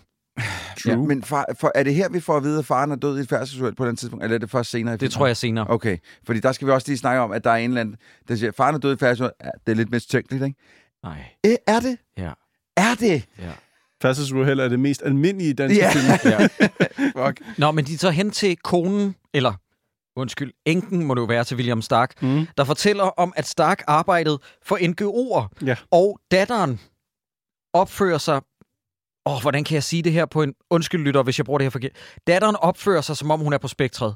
Hun Ja. er virkelig mærkelig. Ja, der er sådan Og- lidt sto- historisk over hende. Hun Ja, og vi får aldrig forklaret, om der er et eller andet med hende. Jeg tror bare, hun skal være en gakket øh, øh, ung datter. Men, men for, for, sådan som jeg forstår det, ikke, Jacob, det er, at filmen godt kan lide sådan ligesom at smide nogle Red teorier ud til serien, nogle red herrings ud til serien sådan lidt, hey, det kan være, hun også er blevet voldtaget af faren. Det er derfor, hun er sådan lidt stille og sig Mm. selv. Nå og gud, noget. det havde jeg ikke tænkt over. Det var, Okay. det var sådan, Jo, jeg forstod jo, det jo, der. Det, det er også... Nu går Også fordi han det, står og tager billeder af væggen der. Ja. Kig lige på de her billeder og se, om hun er blevet voldtaget. Men, Troels, Ja. hvad vil du sige, Cyburn? Det er, det er også noget, det filmen prøver at sige, det er, at Karl Mørk tror på det her tidspunkt, at datteren også er blevet voldtaget, og ved at tage billeder ind på hendes værelse, kan bevise det. Det, det, det giver ikke meget Ja, mening. men filmen det er så dårligt forklaret, at jeg ikke forstod det. det er filmens logik Ja, i det her Jeg kan godt lide, at der er forskellige ting, vi ikke har forstået. Jeg tror, Det er til- Ulrik Thomsen, jeg vil bare lige sige, Ulrik Thomsen går ind til datteren og begynder at tage billeder af hendes opslagstavle, hvor der hænger en man- masse af datterens tegninger. Ja. Og man kunne så sige, kunne han bare tage et billede? Nej, nej. Manden står i 25 minutter og tager billeder enkeltvis af hver fucking latterlige tegning, Mhm. hvor at jeg bare tæller sekunderne til, at moren tager ham i det. Og Ja, ved I hvad, lytter? Moren tager ham i det. Ja. Og hun flipper selvfølgelig ud, ved at sige velfortjent. Han kunne bare have spurgt, må jeg tage billeder af det her? Mhm. Mm. Hun øh, flipper ud og, øh, og øh, smider, og smider dem ud. Og så fortæller han i øvrigt, vi har fundet Williams egen dele. Ja, ja han, det- men det er, fordi han lyver lidt. Øh, fordi det eneste, jeg har fundet, det er jo den der side for det pas der. Pas, ja. Men, men han siger meget hurtigt til hende, øh, vi har fundet nogle, og så, så spørger hun, hvad er det for nogle andre? Ja, det kan jeg ikke udtale mig om. Ja. Det er jo en åben, det, åben Mhm. mm-hmm. undersøgelse, det kan jeg ikke sige noget. Altså, Pisse kunne, irriterende. kunne det have noget, altså det der med, at moren tager ham i og står og tager billeder inde på datterens værelse, kunne det have noget at gøre med, at han har goddamn lyd på sit Ja. ja. kamera Ja. på Ja. telefonen? Jeg ved godt, det fungerer i filmen på den måde, så forstår vi, at han tager billeder. Mm. Ingen voksne mennesker har lyd på deres kamera, når man tager billeder, hvis ikke det er ens forældre. Men, men Christoffer, man kunne også sige, at altså, han tager de her billeder, fordi han vil gerne vil vise dem til hende Mona, som arbejder på det hjem. Det er Ja. højst sandsynligt af noget social- og sundhedsarbejder af en eller anden art. Øh, og for han gerne vise dem og siger, kan du lige se på de her billeder, er den her lille pige, pige blevet voldtaget? Ja. Han tænker ikke på noget tidspunkt selv. Måske er egentlig, skulle jeg selv lige kigge på de billeder der engang, før om to timer. Ja. Nej, det, han Det kan er, ikke. det er så irriterende, Ja, Troels. Det er helt sindssygt. Ja, fordi at løsningen til meget ligger i, hvis han bare lige havde kigget på alle de billeder, som han har kigget på, da han tog billeder. Lige det er ulogisk. Ja, han skal simpelthen have en anden til at kigge på dem, for så indtil han selv kigger på dem. Det er Ja. ja, Men- Jeg tror faktisk forresten, at datteren her er, er Korfiksen øh, af efternavn. Jeg tror, det er Liv Korfiksens datter. Som Øh, er... Øh, Øh, Nikolaj Svingen Reffens, ja, kone. ja, ja. Eller det, det er jo Ja, så det er jo- deres- det er jo hans deres- datter, må det være. datter, ja. så, lidt nepotisme. Så må ikke, at, øh, at det er en skuespiller, vi kommer til at se til øh, i, i mange år frem, Jo. tænker Jo, jeg vil jo også sige her, øh, jeg synes, konen spiller bedre end mange andre i den her film. Konen er Ja. god, ja. Ja. For det er en fucking svær rolle ja. At spille i gåsøjne hysterisk Ja. øh, enke, Ja. der er selvfølgelig meget øh, traumatiseret af, af situationen. Ikke bare er fået at vide, at hendes mand er, er måske er pædofil, men også er blevet øh, sikkert fået en tur gennem pressen. Ja, og, altså, ja der, hun spiller hun, hun virkelig spiller godt. Øh, g- g- de står, på trods af, at de, jeg synes faktisk, de har fundet nogle spor, men de for, formår ikke rigtig sådan at, at følge op på nogen som helst spor, de, de er gået i gang med at, sådan at snuse, snuse frem til. Så, så hvad er det næste, man så gør som politibetjent? Det er, at man, man går sgu på internettet. Vi går på internettet, dreng, så finder vi en eller anden rando svensk blogger, som har skrevet en eller anden wild konspirationsteori omkring noget med nogle NGO'er og forsvundne penge, og William Stark. Og så hiver vi ham, så skal vi, det er sgu en spændende teori, skal vi prøve at forfølge det som mm-hmm. Mhm. et, et spor. Ja. Er det sket nogensinde? Nej, det tror jeg ikke. Altså, nej, nej, ja, hvad vil du sige, Jacob? Jeg vil bare sige, chefen, vi klipper til, at chefen meget velfortjent skælder ud på Karl Mørk, for at han tager rundt og deler teorier med traumeramte kvinder om, at William er tilbage. Jeg synes, øh, han Jacobsen- jager jo en skræk. Det vil svare til at opsøge Laura Strode, og så uden grund sige, øh, Myers er på vej tilbage. Go fuck yourself. Og så skride. Det er så sindssygt. Jeg tror, at Jacobsen i det hele taget, han har nok mest sådan fornuft i hele filmen. Han er mest fornuftige Ja. ja. figur. Og det er hver gang, at Karl Mørk gør eller andet, hvor man også som, som publikum tænker, det, det er rigtig Men- åndssvagt, det der. Men filmen kaster ham under bussen adskillige gange, hvor man skal tro, at han er en del af Ja, skurk. ja, også at han er røvhullet, Ja. ja. hvor det er sådan, det er ham, jeg holder med. Ja. Du ved, det er ligesom at se Top Gun i dag, hvor det er sådan, was Maverick the asshole? Nej, nej, nej, han er Ja. den gode, Jacob. Ja. Nå, men i hvert fald, Ulrik Thomsen vil vide over for Jacobsen, hvorfor han lukkede sagen efter 14 dage. Mm. Og nu læser jeg lige nogle replikker op, som de bliver skrevet, eller snarere, som de bliver leveret af Ulrik Thomsen. Mm. Lukker du min sag efter to dage? Hvad fanden skal jeg nå på to dage fra helvede? Og så siger han, hold da kæft, mand. Og så siger, så siger chefen, er det modtaget? Modtaget for helvede. Det er sådan, ja. du kan ikke få et for helvede eller for fanden ind i alle Det replikker. er modtaget. Det er modtaget for helvede, for Ja, fanden. og, øh, instruktøren er sådan, øh, Ulrik, kan vi slappe lidt af med for helvede? Det er min catchphrase for helvede. Ja, ja. så irriterende. Nå, Det men er så, min JDD. Og det er okay. Okay. Øh, drengen, som er Marco, finder vi ud af senere, render rundt på det her bevaringssted og øh, slipper garanteret løs, har jeg skrevet mine noter. Jep, han lukker hende inden, som smiler til, øh, til ham som en fucking idiot, der igennem et spejl, eller et rode, undskyld.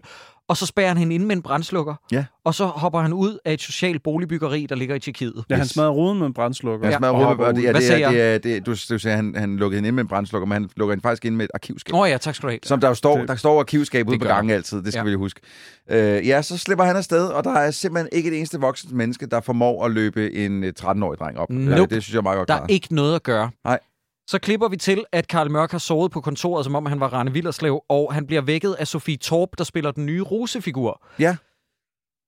Jeg så interviewet i dokumentaren til sidst, og nu siger jeg måske noget, som Sofie Torp selv har sagt, så det er ikke ondt ment det her. Sofie Torp sagde bare i dokumentaren, wow, da de ringede, blev jeg meget forvirret, for jeg så mig slet ikke som rusefiguren. Nej, Og der vil jeg sige, at Sofie Torp er en af vores dygtigste unge skuespillere. Jeg synes ikke, hun passer til den her Nej rolle. men jeg, jeg vil så sige, i forhold til, hvad vi kom fra med hende rødhåret fra det sidste, hende røde krødhåret fra det sidste, jeg synes ikke, at vi er gået ned i kvalitet. Lad Nå, mig sige det på den måde. Jeg synes, den... Hun hedder... Det, det er hende, der ikke hedder Johanne Schmidt Nielsen, men hun har et navn, der lyder som Johanne Schmidt Nielsen.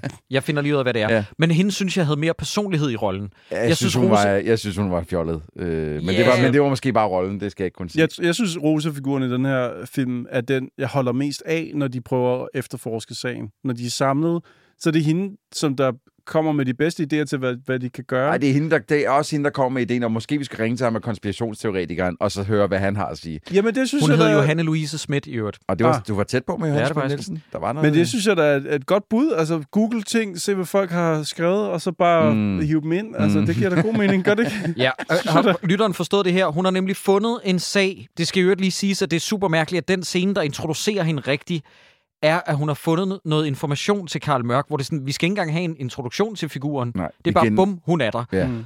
Hun har fundet noget om en svensk journalist, der har blogget om, hvordan Stark må være forsvundet. Fordi Stark har undersøgt øh, penge, der forsvandt fra nødhjælpsprojekter i Afrika, og han har ringet 17 gange, altså ham journalisten, til Udenrigsministeriet lige... Nej, undskyld.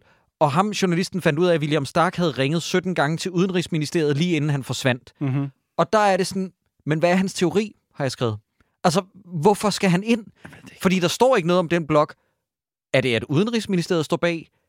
Har han skrevet mm. øh, noget, der gjorde, at han forsvandt? Du ved sådan, hun kommer bare med et infodump, uden at komme med en teori, ja, og det irriterer det mig grænseløst. Men, men det, det giver jo så også meget bedre mening, det der med, at der er et infodomt, uden at, fordi han, da han så, det, det rent faktisk får hævet ham ind lidt senere i filmen, og han kommer med alt, alt den her. Der er, igen, der er en masse teorier, men der er ikke nogen konkrete beviser, og så siger han, har du ikke vist det her til nogen? Jo, jeg har vist det til tonsvis af politibetjenter, til ministeriet og sådan noget, og de har bare ikke gjort en skid ved det. Nej, fordi du har ikke nogen beviser. Ja. Ja.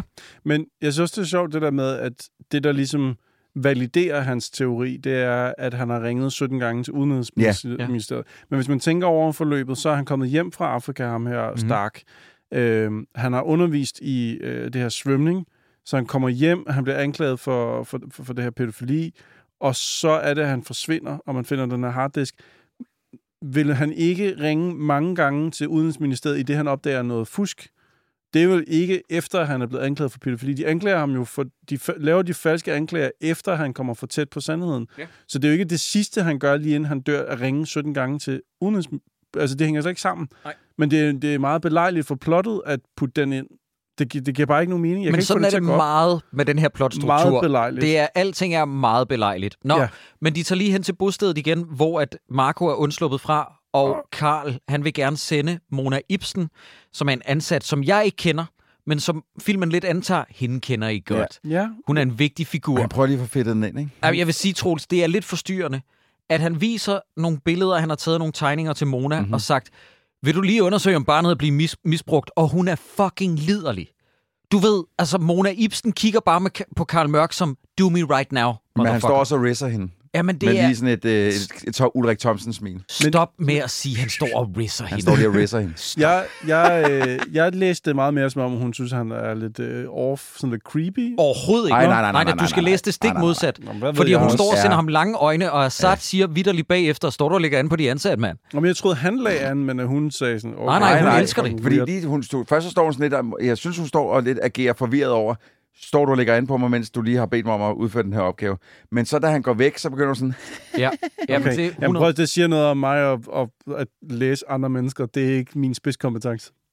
vi klipper videre Nej, til nu, knægten, der drøner rundt i København. Hvor, nu eller i- kommer, eller nu kommer togstationen. Drøner rundt i København. Ja, men, men det, vi bliver simpelthen nødt til at snakke om, den her knægt er lige kommet fra Tjekkiet. Har, ud fra hvad vi ved, os der ser filmen, aldrig været i København før.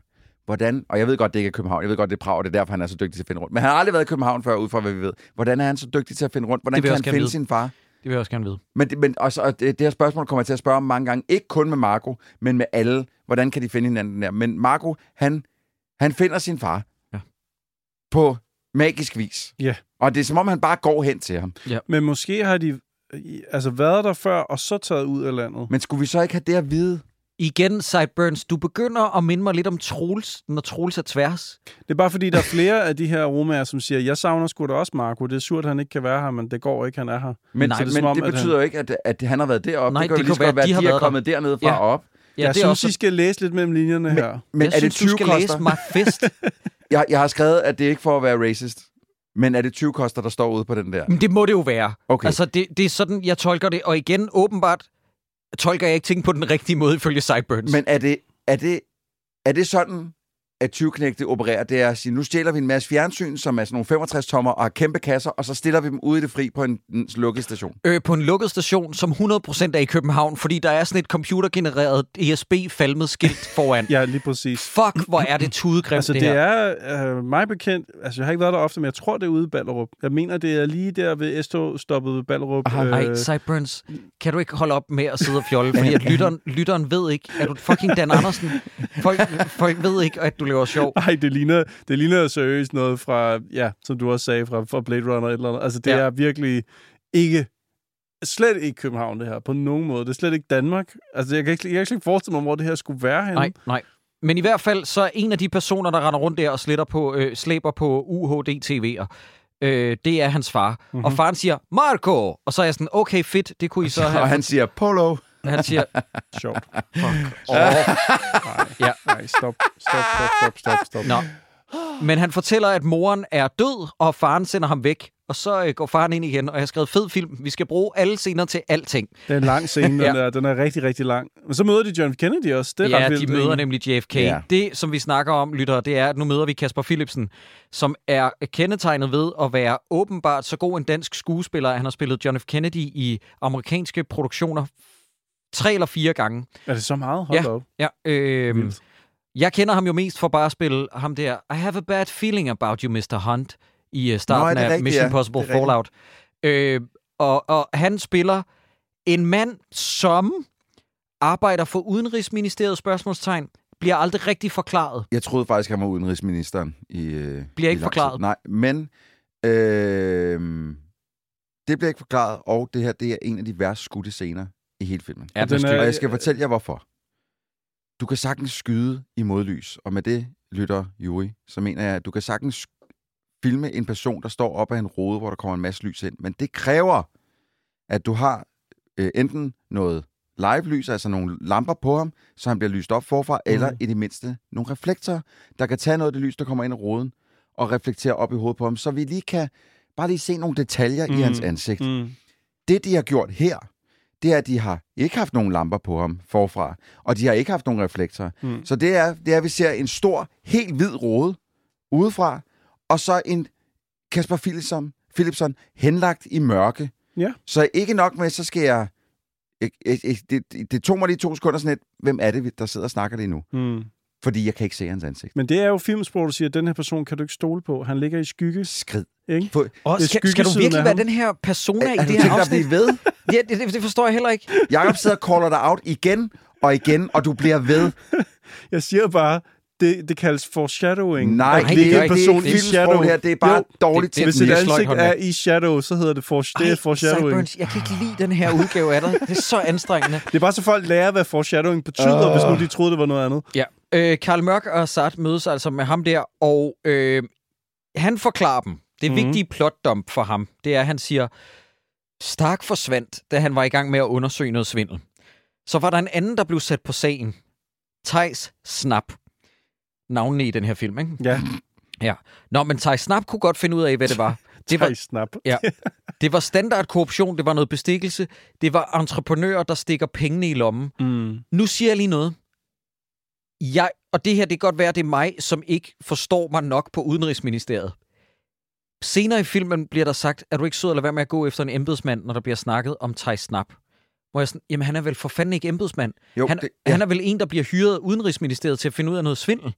Øh, men han er, han er gået fra at være en del af de her NGO'er til at blive hyret ind i Udenrigsministeriet. Så han arbejder for dem. Det bliver sagt, øh, re- rent udsagt. Øh, Jamen derfor er man jo ikke embedsmand, hvis man arbejder for et ministerium. Det, det, er, det, er du vel? Nå, fra. okay. Det tror jeg. Okay, men jeg var i hvert fald forvirret. Jeg troede, det var en ekstern undersøgelse, hvor han bare var sådan, du ved, ligesom man bliver hyret til noget eksternt Mm, arbejde, så men går igen. Det tror jeg også var det, det startede som, at han, var, han blev hyret ind til at undersøge det der, og så er han blevet ansat af Udenrigsministeriet senere. Okay, den del har jeg slet ikke fattet. Men, Altså- altså, men jeg, jeg er heller ikke helt sikker. Jeg ved bare, at de siger på et tidspunkt, at han, han startede som en del af de her NGO'er, og så blev han hyret ind i Jeg synes, hele den snak, I har nogle vidner om, at det er et skønt plot, vi har fat i. Ja, her. men det er frygteligt. Dejligt, men, men lytter, kan I, ikke- kan I ikke høre, hvor kedeligt det er, men også bare sådan, men også bare sådan hvor dårligt forklaret det er. Ja. Hvor det er, sådan, er det ikke meget renere, hvis ham, der var potentielt skurk, var udenrigsminister, i stedet ja. for, at vi får at vide, det var noget med, at han blev hyret ind, men han var NGO'er, men også på ulige fredag, hvor han nogle gange går til ridning, hvor det er sådan, mm. altså hvad fuck har det her Ja. at gøre med noget? Ja. Og om lørdagen til tennis. Ja. Men ge- generelt i det hele taget, så det her plot, det, det falder over sin egen ben flere gange, hvor, det, hvor jeg tænker, at det må kunne lade sig gøre, og lige skære et par løse ender af, og så gøre det mere strømlignet. Nej, Ja. for det er jo en Jussi-fortælling, Nå, nå, det her. okay, den, skal, den, Jussi. skal, den skal oversættes. Nå, Skal men nu se? kommer anden ind. Ja, nu kommer Tejs Snap. Ja. Fortæl, Troels, hvad Jamen, der sker. han står og holder tale inde på, hvad jeg først troede var Imperial. Det, I hvert fald interiør var Imperial. Men så spoler jeg tilbage og så eksteriør, og tænkte, det, det er ikke et sted, jeg kender. Nej. Og det er så, fordi det var Prag. Det Det vidste er jeg jo ikke. Det havde Ja. jeg jo ikke tjekket. Men, øh, Det havde jeg ikke øh, tjekket. Han, det er øh, sjovt, han, øh, sjovt, sjovt pun. Ja. det er jo ret, faktisk ret sjovt sagt. Han står og holder en tale øh, omkring, at de har samlet, samlet 52 millioner eller sådan noget sammen til de her øh, fattige mennesker i Afrika. Og øh, så da han kommer ud fra den tale, så sveder han som et svin. Mm. Ja. Altså, det løber af ham. Og Lytter, så, I skal bare lige forstå. Kan I huske det meme med Jordan Peele, ja, hvor han står, bla, bla, bla. hvor han st- står og kampsveder ja. i en scene med Key Peele? Ja. Det er det meme. Ja. Ja. Altså, du ved, det ligner en scene for Hot Shots Part 2. Ja, Mm. og jeg bliver nødt til at også lige, jeg bliver nødt til at lige at bede øh, Juri og jer lige at huske på, at han, den første gang, de interviewer ham, Mhm. mm-hmm. øh, Mørker og Sat, det er lige efter, han har stået og snakket over for de her 1.500 mennesker Ja, ja, ja. ja. omkring, og muligvis været lidt nervøs, hvem ved. Så han har svedt som et svin. Ja. Det er ikke, fordi han skulle snakke med politiet, han svedt. Han har svedt, fordi han stod på den her scene foran de her mennesker. Det er sådan, det bliver præsenteret for os, for vi ser ham på scenen stå og svede. Godt. Han kommer ud og skal have en samtale med Mørk og, og, og Assad, og der kommer de ikke rigtig nogen steder. Jeg forstår ikke rigtig, hvad vi skal med den samtale. Jeg fordi forstår det siger- godt, fordi Nå. han kommer til at lave en slip of the tongue allerede der. Det er der, han planter Ja, men jeg... deres mistanke. Troels, lad mig bare lige forklare ja, det. undskyld, Ja. Han siger jo for det første, at det var noget med, at, at det var, han afslørede en masse korruption i Cameroon, mener jeg det, er, han siger. Mhm. Mm-hmm øh, blandt de lokale. Og så siger han, Nå, ja, men øh, grund til, at jeg kom ind, det var fordi vi fandt ud af på nogle eksterne harddisks, fandt I fat, fik I fat i det, publikum. Mm. Eksterne harddiske, der blev fundet en masse børneporno på William Starks eksterne harddisk. Godt. Så er I nødt til at fortælle mig, om jeg så har misset et eller andet. Var der et lille visual cue på, at der var nogle af politibetjentene, der tænkte, Up, Nej, overhovedet det ikke. vidste han ikke. Nej, nej. Hvor, hvor, hvor, hvor ved han det fra? Mm-mm. Fordi da det bliver introduceret senere som værende et be- decideret bevis mod ham, der var jeg sådan et, fuck den her film. Mm. Det, det er noget, der skal gøres, fordi det, det ved vi jo heller ikke. Vi ved jo ikke, at det kun er på interne harddisk, det der, eller det var på eksterne harddisk og ikke på interne. Det skal vi ikke snakke om endnu. Mm. Øhm, Nå, men så går han Ja. ud på badeværelset, og jeg ved ikke, om I har set Michael Clayton nogensinde, jo, hvor Tilda dejlig, Swinton, dejlig film. Tilda Swinton vandt en Oscar. Ja. De laver Mm. den scene, hvor, at, hvor at, uh, Tilda Swinton går ud og tørrer sved af, Ja. øh, efter hun har fremlagt det nøjagtigt den samme scene, shot Ja. for shot. Super. Øh, Anders Madsen går ud og tørrer sved af. Øhm, og han bliver gjort så tydelig skyldig i filmens univers, at hvis man har set... Har I set en film?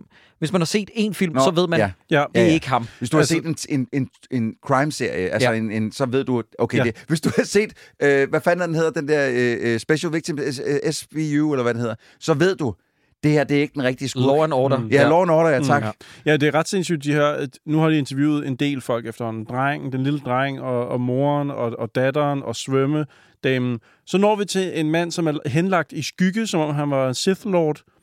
Og så, en, og så, og så, og så en, en, en meget, meget svedende mand, som, som ryster, når han skal snakke med politiet. Kan vide, om det er dem. Ej, er det, er det, er det sengeliggende Palpatine, du refererer til? Nå, jamen også det er, jamen der er, bare, der, der, der er ikke sådan et, et, et, en snært af, vi kunne være i tvivl om, hvem der har gjort det. De, de, faktisk, det viser så tydeligt, hvem der har gjort det her i starten af filmen, at man tænker, det kan jo ikke rigtig være dem, fordi Mm. det ville være kedeligt. Det vil være kedeligt, ja. Der må være et eller andet svirp med halen med, det er hendes svømmepige, der har gjort det, eller et eller andet. altså, fordi hvis det bare er dem, I viser som skurke fra starten af filmen, så bliver det her rigtig kedeligt. Kan, kan I huske, at jeg, øh, nu har vi lige snakket om den der politikerscene, hvor jeg siger, at han er henlagt i mørk. Man kan ikke se, man kan ikke se ham snakke Mhm. mm. nærmest. Det er Mhm. mm. uduligt, det her. Fordi nu kommer vi op på slottet, så at sige, godset, Ja. og skal snakke med øh, Sith Lord Palpatine, to. ting, Ja. Sith Lord nummer to. Ja. Men, hvor scenen starter med, at, at Thijs, øh, a.k.a. Anders Madsen, står og kigger på en masse billeder på en, øh, på en væg. Kunne I se, hvad de billeder, hvad der var på de billeder? Fordi den scene var så mørk. Ja, det var nogle, nogle løver og sådan noget, ikke? Altså nogle Men den, trofæer. den dvæler så meget på de billeder, og jeg sidder... Øh, hvad, hvad er Ja. det? Jeg kunne heller ikke tyde det. Ja. Men lytter, det korte af det lange, det er, at det er en mand, der ligger i en sygeseng, som er en gammel mand. Jeg finder aldrig rigtig ud af, hvem han er, og hvad hans... For... Eller, jo, det gør vi hen imod slutningen, hen mod men, slutningen, ja. men jeg får ikke rigtig ud af filmen, hvad hans forhold er til Tejs. Nej, og hvorfor han er så vred du på udugelig, og du Han har siger- aldrig kunnet noget. Lige præcis, han, han tryner virkelig Tejs. Ja. Ja. Og Thijs er sådan, åh, Mon, jeg kommer til at kvæle dig med en pude senere i filmen. Spoiler, det gør han. Men du ved sådan, det, det, det, er, så, det er så telegraphed, så åbenlyst. Ja. Men lytter, i, i Gladiator, hvor at Joaquin Phoenix dræber sin far, Ja. Mm. forstår man godt, at Joaquin Phoenix føler sig utilstrækkelig og er en udulig Ja. incel-type. Ja. Hvorfor er der det her forhold mellem Gamla og Thijs Lam? Altså, det, det, det- senere hen blev det etableret, eller forklaret, at den gamle mand i sengen er ham, som ejer det firma, som bygger tingene nede i Afrika. Og Thijs har ligesom været ansvarlig for, at de penge skulle gå fra velgørenhed og over til, at der kunne blive bygget noget. Så i, i den overgang der, der har Thijs snart kunne putte penge i lommen, og ham, den gamle mand, har kunne putte penge i lommen. Ej, Hvad, hvad er det, du har set her? ja, det forstår jeg altså Den her ikke. film, Nej, Ej, det er så kedeligt. det, det, det, det er ikke... Det, her Thijs forklarer senere, det er, at den gamle mand har stukket øh, hænderne for dybt i de her øh, penge, som Ja. de har fået af regeringen, og at Thijs har fået til opgave at løse, altså at, at få det fikset. Nå, men Sådan, han så har han vel ikke også fået nogle det. penge ud af det. Ja, men Mm. igen, Cyburns, vi kan Nogen ikke har bruge, fået nogle penge. vi kan ikke bruge, hvad du tror. Nogen, Nogen har fået, har penge. fået penge, og de er ikke kommet ned til Afrika. Ej, jeg føler, det er en trolsygdom, som er smittet over på dig nu. Hvor- at du Hvorfor? har sådan en... jeg, jeg, jeg, prøv, jeg, jeg har det helt fint med, at du øh, sidder og er mod. Jeg forstår bare ikke, hvorfor skal jeg kaste Nu mig tror på jeg, det er fordi, at du havde den her diagnose tilbage i sådan noget. Ja, men det er så mange år siden. Jeg forstår Ja. ja. ikke. Altså, er vi ikke over det Du nu? var meget sådan Troels Tværs, og nu, nu er det sådan Sideburns, som er sådan, jamen det følte jeg. Hvor det er sådan, vi bliver jo nødt til at tage udgangspunkt, hvad der er i filmen. Jeg har faktisk også spillet Avatar siden sidst, og det er faktisk et virkelig godt... Nej, det har jeg ikke. Nej. Det har jeg Så ikke. får du ikke nogen Det, har, nøjes. det er ikke et godt spil. Nå, men Assad og Karl skal interviewe ham der, den svenske journalist, som dukker op og fortæller dem, jamen det var et sygehus, der skulle bygges, og pengene forsvandt. Hvad skal vi bruge den her scene til? Ikke noget. Jamen igen, det, Han fortæller det samme, vi har fået at vide to gange. Ja, og der er stadig ingen håndgribelige beviser. Nej. Mm-mm. Altså, jeg tror, at den her... Nu har jeg jo ikke læst bogen, vel? men oftest, når der kommer en svensk Så han lige, jeg tror med... igen. Når der kommer en svensk skuespiller med, så er det for at få noget støtte. Ah, okay. Ja. Ikke?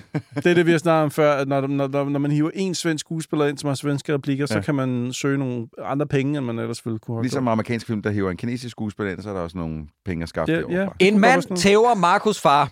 Jeg forstår, jeg forstår ikke, hvad det er, Marco han har gang i. Marco kigger lidt på sin far, og så smutter han igen. Så kører han rundt i metroerne. Det er nærmest eneste, der er skudt i Danmark. Og så er der en dreng, der ser ham.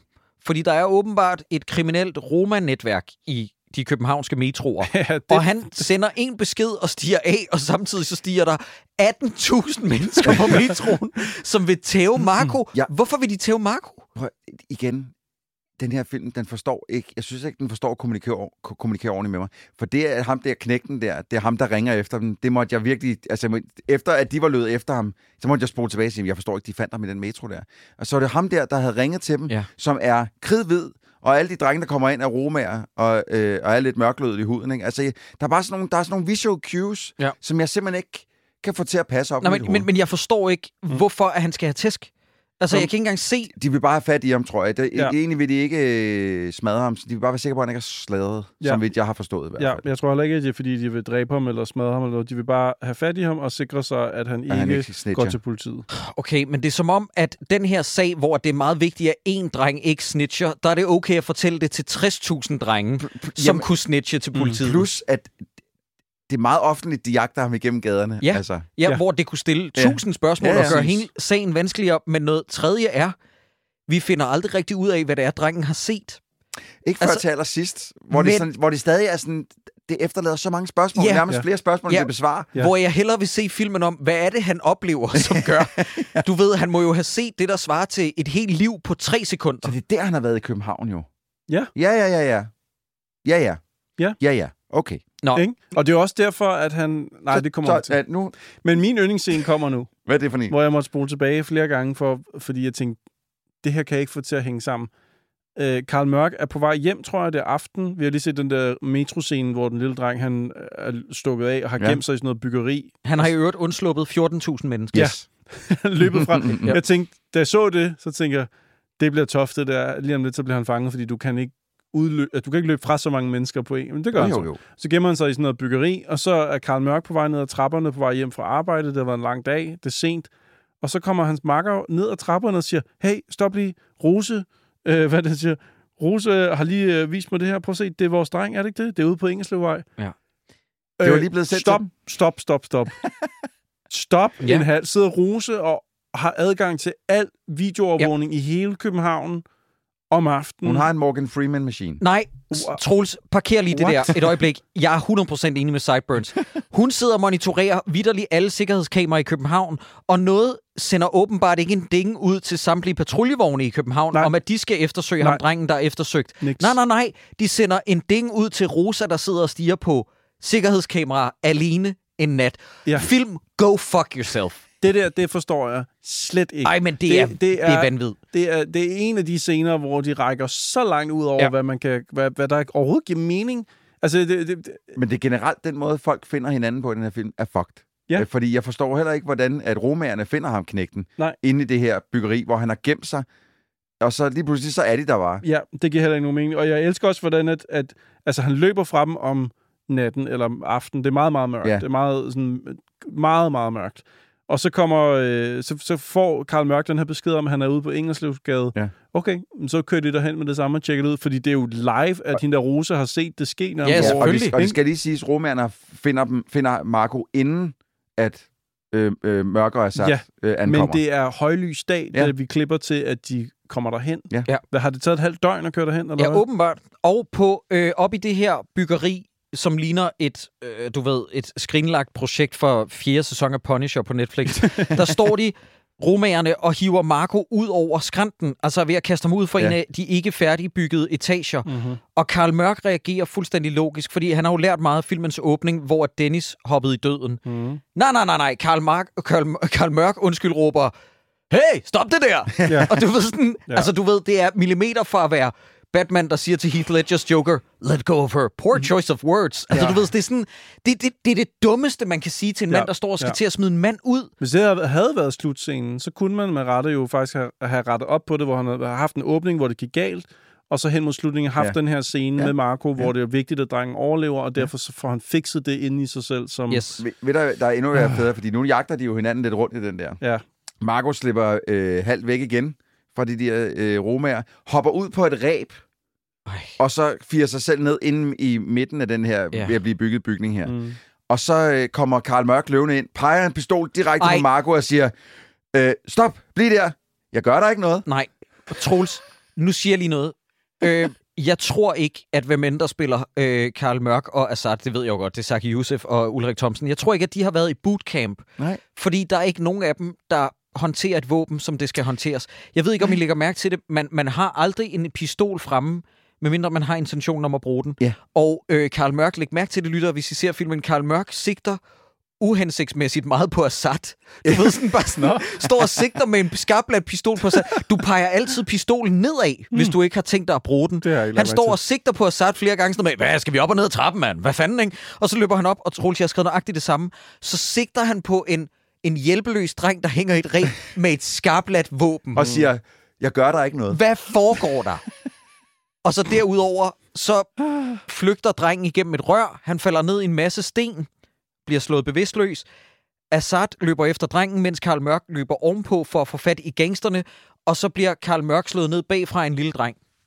Yes, jeg laver ikke sjov. Nej. Øh, læg mærke til i øvrigt, rent filmisk, hvis I ser den her øh, scene, lytter. Mm-hmm. Læg mærke til, at Martin Sandvelit har insisteret på, hvordan kan vi suge al spænding ud af den her film?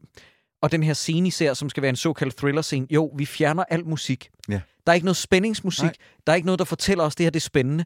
Det er bare crickets. Det er så dødkedeligt. Men det er også, og det, den tager også alt for lang tid. Altså, Alt det, vi, for lang vi, tid. Vi skal se ham gå i dækning, jeg tror i hvert fald fire gange, og, og han bliver ved med at, sådan at kigge ud sådan, uh, uh, Ja. uh, for at se, om der kommer nogen. Og det, det, øh, det er sgu ikke særlig spændende. Nej. Nej, nej, det, nej, det er generelt actionscenerne i den her, om det er biljagter igennem en skov med en bil, Ja. eller om det er det her byggeri, ja.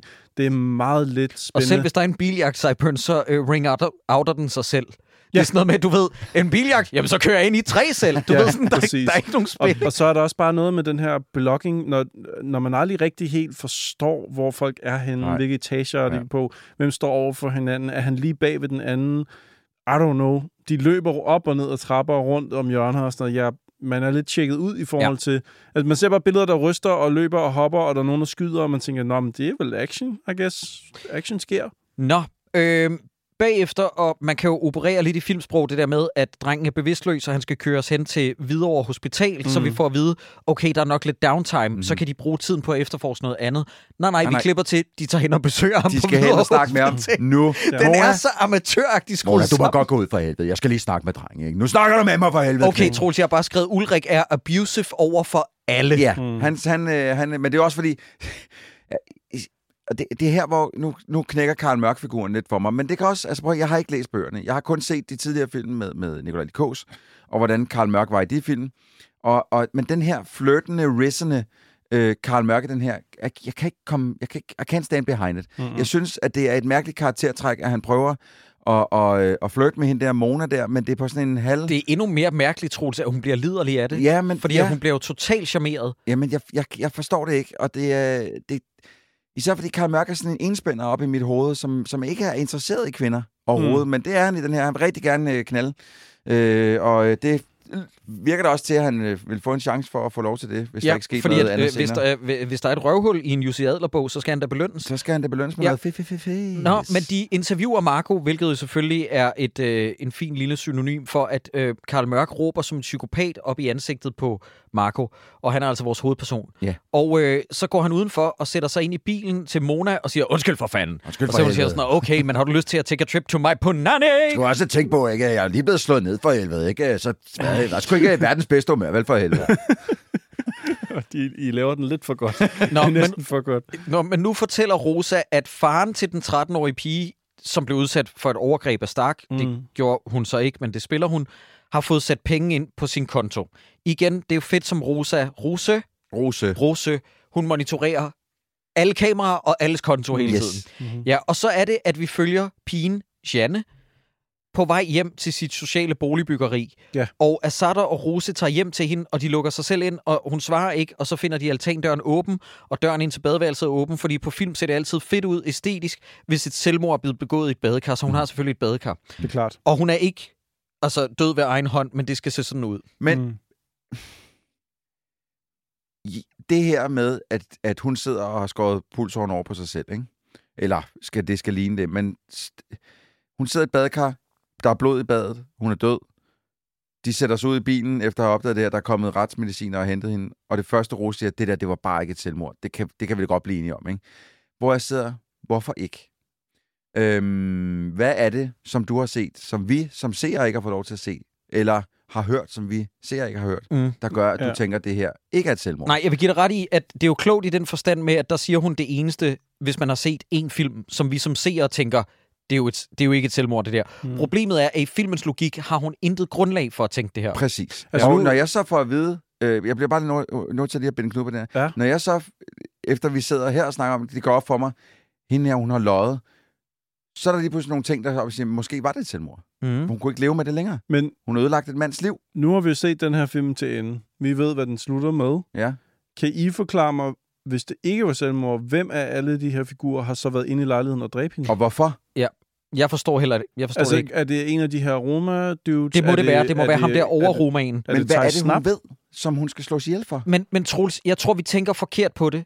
Jeg tror, vi tænker, vi glemmer at tænke det ud fra den, den Nordic Noir æstetisk. Det der med, at der skal være et så og så mange body counts. Okay. Du ved, der skal være nogle drab, som hele tiden er, at man går ind ad en dør, man finder et lig. Hmm. Det er som om, at det er bare sådan en checkbox, box, Men- som Jussi Adler har haft, Ja, uden men- at tænke på den logiske sammenhæng. Men Jeg det er vel fordi, at hun, hun ved jo, at, hun, at der ikke er sket noget med William Stark. Men, men det, det, der er Ej, Troels, noget kan, vi, ikke- kan vi ikke parkere den nu, fordi vi kommer til at Jeg, snakke i jeg, evighed om det. bare lige en sidste ting. Okay. Det er bare, jeg, jeg kunne forstå, at hun skulle dø, hvis pengene var blevet sat ind på hendes konto, men det er faren, der har fået dem. Ja. Hun har ikke nødvendigvis vidst om det. Jeg siger bare, at der er en masse løse ender i den her fucking svømmefigur, som jeg fucking hader. Ja. Men Men nu er det, at vi igen følger vores i godsøjne helte, mm-hmm. som kigger på tegningerne for datteren. Endelig, to Endelig. timer senere. Og de snakker om, jamen prøv lige at vente. Jeg har jo en pukkel, jeg er en kamel, ikke en dromedar. Eller også er det omvendt. Nej, Oh, Nå, det er, undskyld, lytter, det er throwback til øh, øh, Asterix og Cleopatra. Det, det drejer sig om, det er, at Ulrik Thomsen, han ser, at der er to børn på tegningen. Og mm. William Stark havde jo kun et barn, det var datteren, ja. som han kunne have set vidderligt for første øjeblik, han tog billederne. Ja. Men nu er der tegnet en sort skikkelse. Jeg har det sådan kind of racist. racist, ja. Ja. Jeg skulle lige til at sige Nå, det den er, samme. ikke, den er ikke god. Altså, jeg ved ikke, nu, hun, altså, datteren, hun er vel 14-15 år eller sådan Er hun noget? så gammel? Ja, jeg tror, hun er yngre. Jeg tror, jeg så hende som max 10. Ja, det Nå. tænker jeg også. Okay, jeg vil have skudt hende til... Jamen, hvad ved jeg? Jeg tænker bare... Det er også kun dig, der har... Altså, du har børn, og det har jeg ikke. Men jeg vil skyde hende stadig mere korrekt, føler jeg. Men børnetegninger af øh, far, mor og børn, mange tegninger, gentagende tegninger Ja. af sin egen familie, Ja. hvor man har tegnet en ekstra person Mhm. mm-hmm. ind. Er det også lidt et stretch, at hun mm. har dem hængende, altså sådan collagevis af tegninger af sin familie, Lidt. når hun er så stor? Hvor mange gange har den her lille pige mødt Marco? I hvert fald en, som vi ved. Vi kender som ser, vi kan kun gå ud fra, hvad filmen fortæller os. Mm.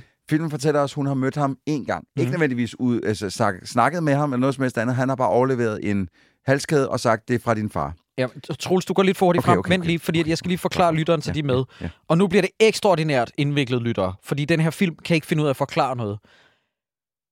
Ulrik Thomsen tager hen og konfronterer datteren til William Stark Mhm. om, hvad det er for en fjerde person, der er tegnet på hendes tegninger. Mhm. Hun siger, det var en dreng, der stod ude på bagtrappen. Han gav mig en halskæde, som, og jeg citerer, min far har vist mig over FaceTime. What the fuck? Ja. Hvorfor skal det være så uforståeligt, det her? Så prøv lige at vente, lytter. Prøv lige at gennemgå det her op i jeres hoveder. Vi får nu forklaret, at en datter har modtaget en halskæde for en dreng, der stod på bagtrappen, som datteren har set hendes far vise hende på FaceTime. Fra Sydafrika, eller What fra Afrika. the fuck? Ja. Hvad? Det er Og, og det skal vi så kæde sammen med, hun har set den her knægt en gang, og så har hun tegnet ham på fire tegninger. Udelukkende. Ja. På fire tegninger Ja, har hun mhm. tegnet den her lille dreng, fordi at han gav hende en halskæde, og hun har mødt ham en gang. Mm. Det her er uduligt Ja. håndværk. Det er, det er frygteligt. Jeg synes, det er, frygteligt. jeg synes, det er fantastisk. Åh, oh, jeg synes, det er fucking nice. Her der fik jeg decideret ondt i hovedet, da, da jeg sad og så den, for jeg var sådan lidt, jeg, min, jeg skulle krølle mine tanker så hårdt for at få det her til at på nogen som helst måde hænge sammen, Ja. som værende Ja. en sammenhængende Og der har jeg historie. lyst til at give Jussi Adler et fucking los i røven, hvis det var ham, der gennemtvang, at det var sådan noget, nej, det skal være en halskæde, som hun har set på FaceTime, som en dreng nu kommer og giver hende på bagtrappen, hvor det er sådan, please Jussi, altså jeg græder, jeg er instruktør Martin Sandblit, jeg havde en god karriere, nu er jeg i gang med at lave dit lortemanus, kan vi ikke forsimple det, så seeren kan forstå det? Nej, det skal være en halskæde, hun har set på FaceTime. Hvorfor skal det være så indviklet? Så, så, Jamen, jeg ved det, det så, så, så den lille dreng Marco ser William Stark, som er pigens far, dø, og så får fat, han får fat i noget fra lommen på den her mand, som han ser dø, og så tager han hen til den døde mands at, families adresse, og giver datteren det her, og så rejser han til Tjekkiet og Ja. ja. rejser tilbage igen til Danmark. Jamen, min hjerne krøller sig sammen. Det er Og også har- et meget godt sted til at lave en tidspause. Her, her er der lige pause. Jeg skal lige ud og pisse. Ja. Der kan vi lige tænke lidt over livet. What are we doing here? Det afsluttende i den der forpulede scene, det er, at Karl Mørk så spørger, vil du egentlig vise mig, hvor du står på skøjter, eller Ja. hvordan man står på skøjter? Ja.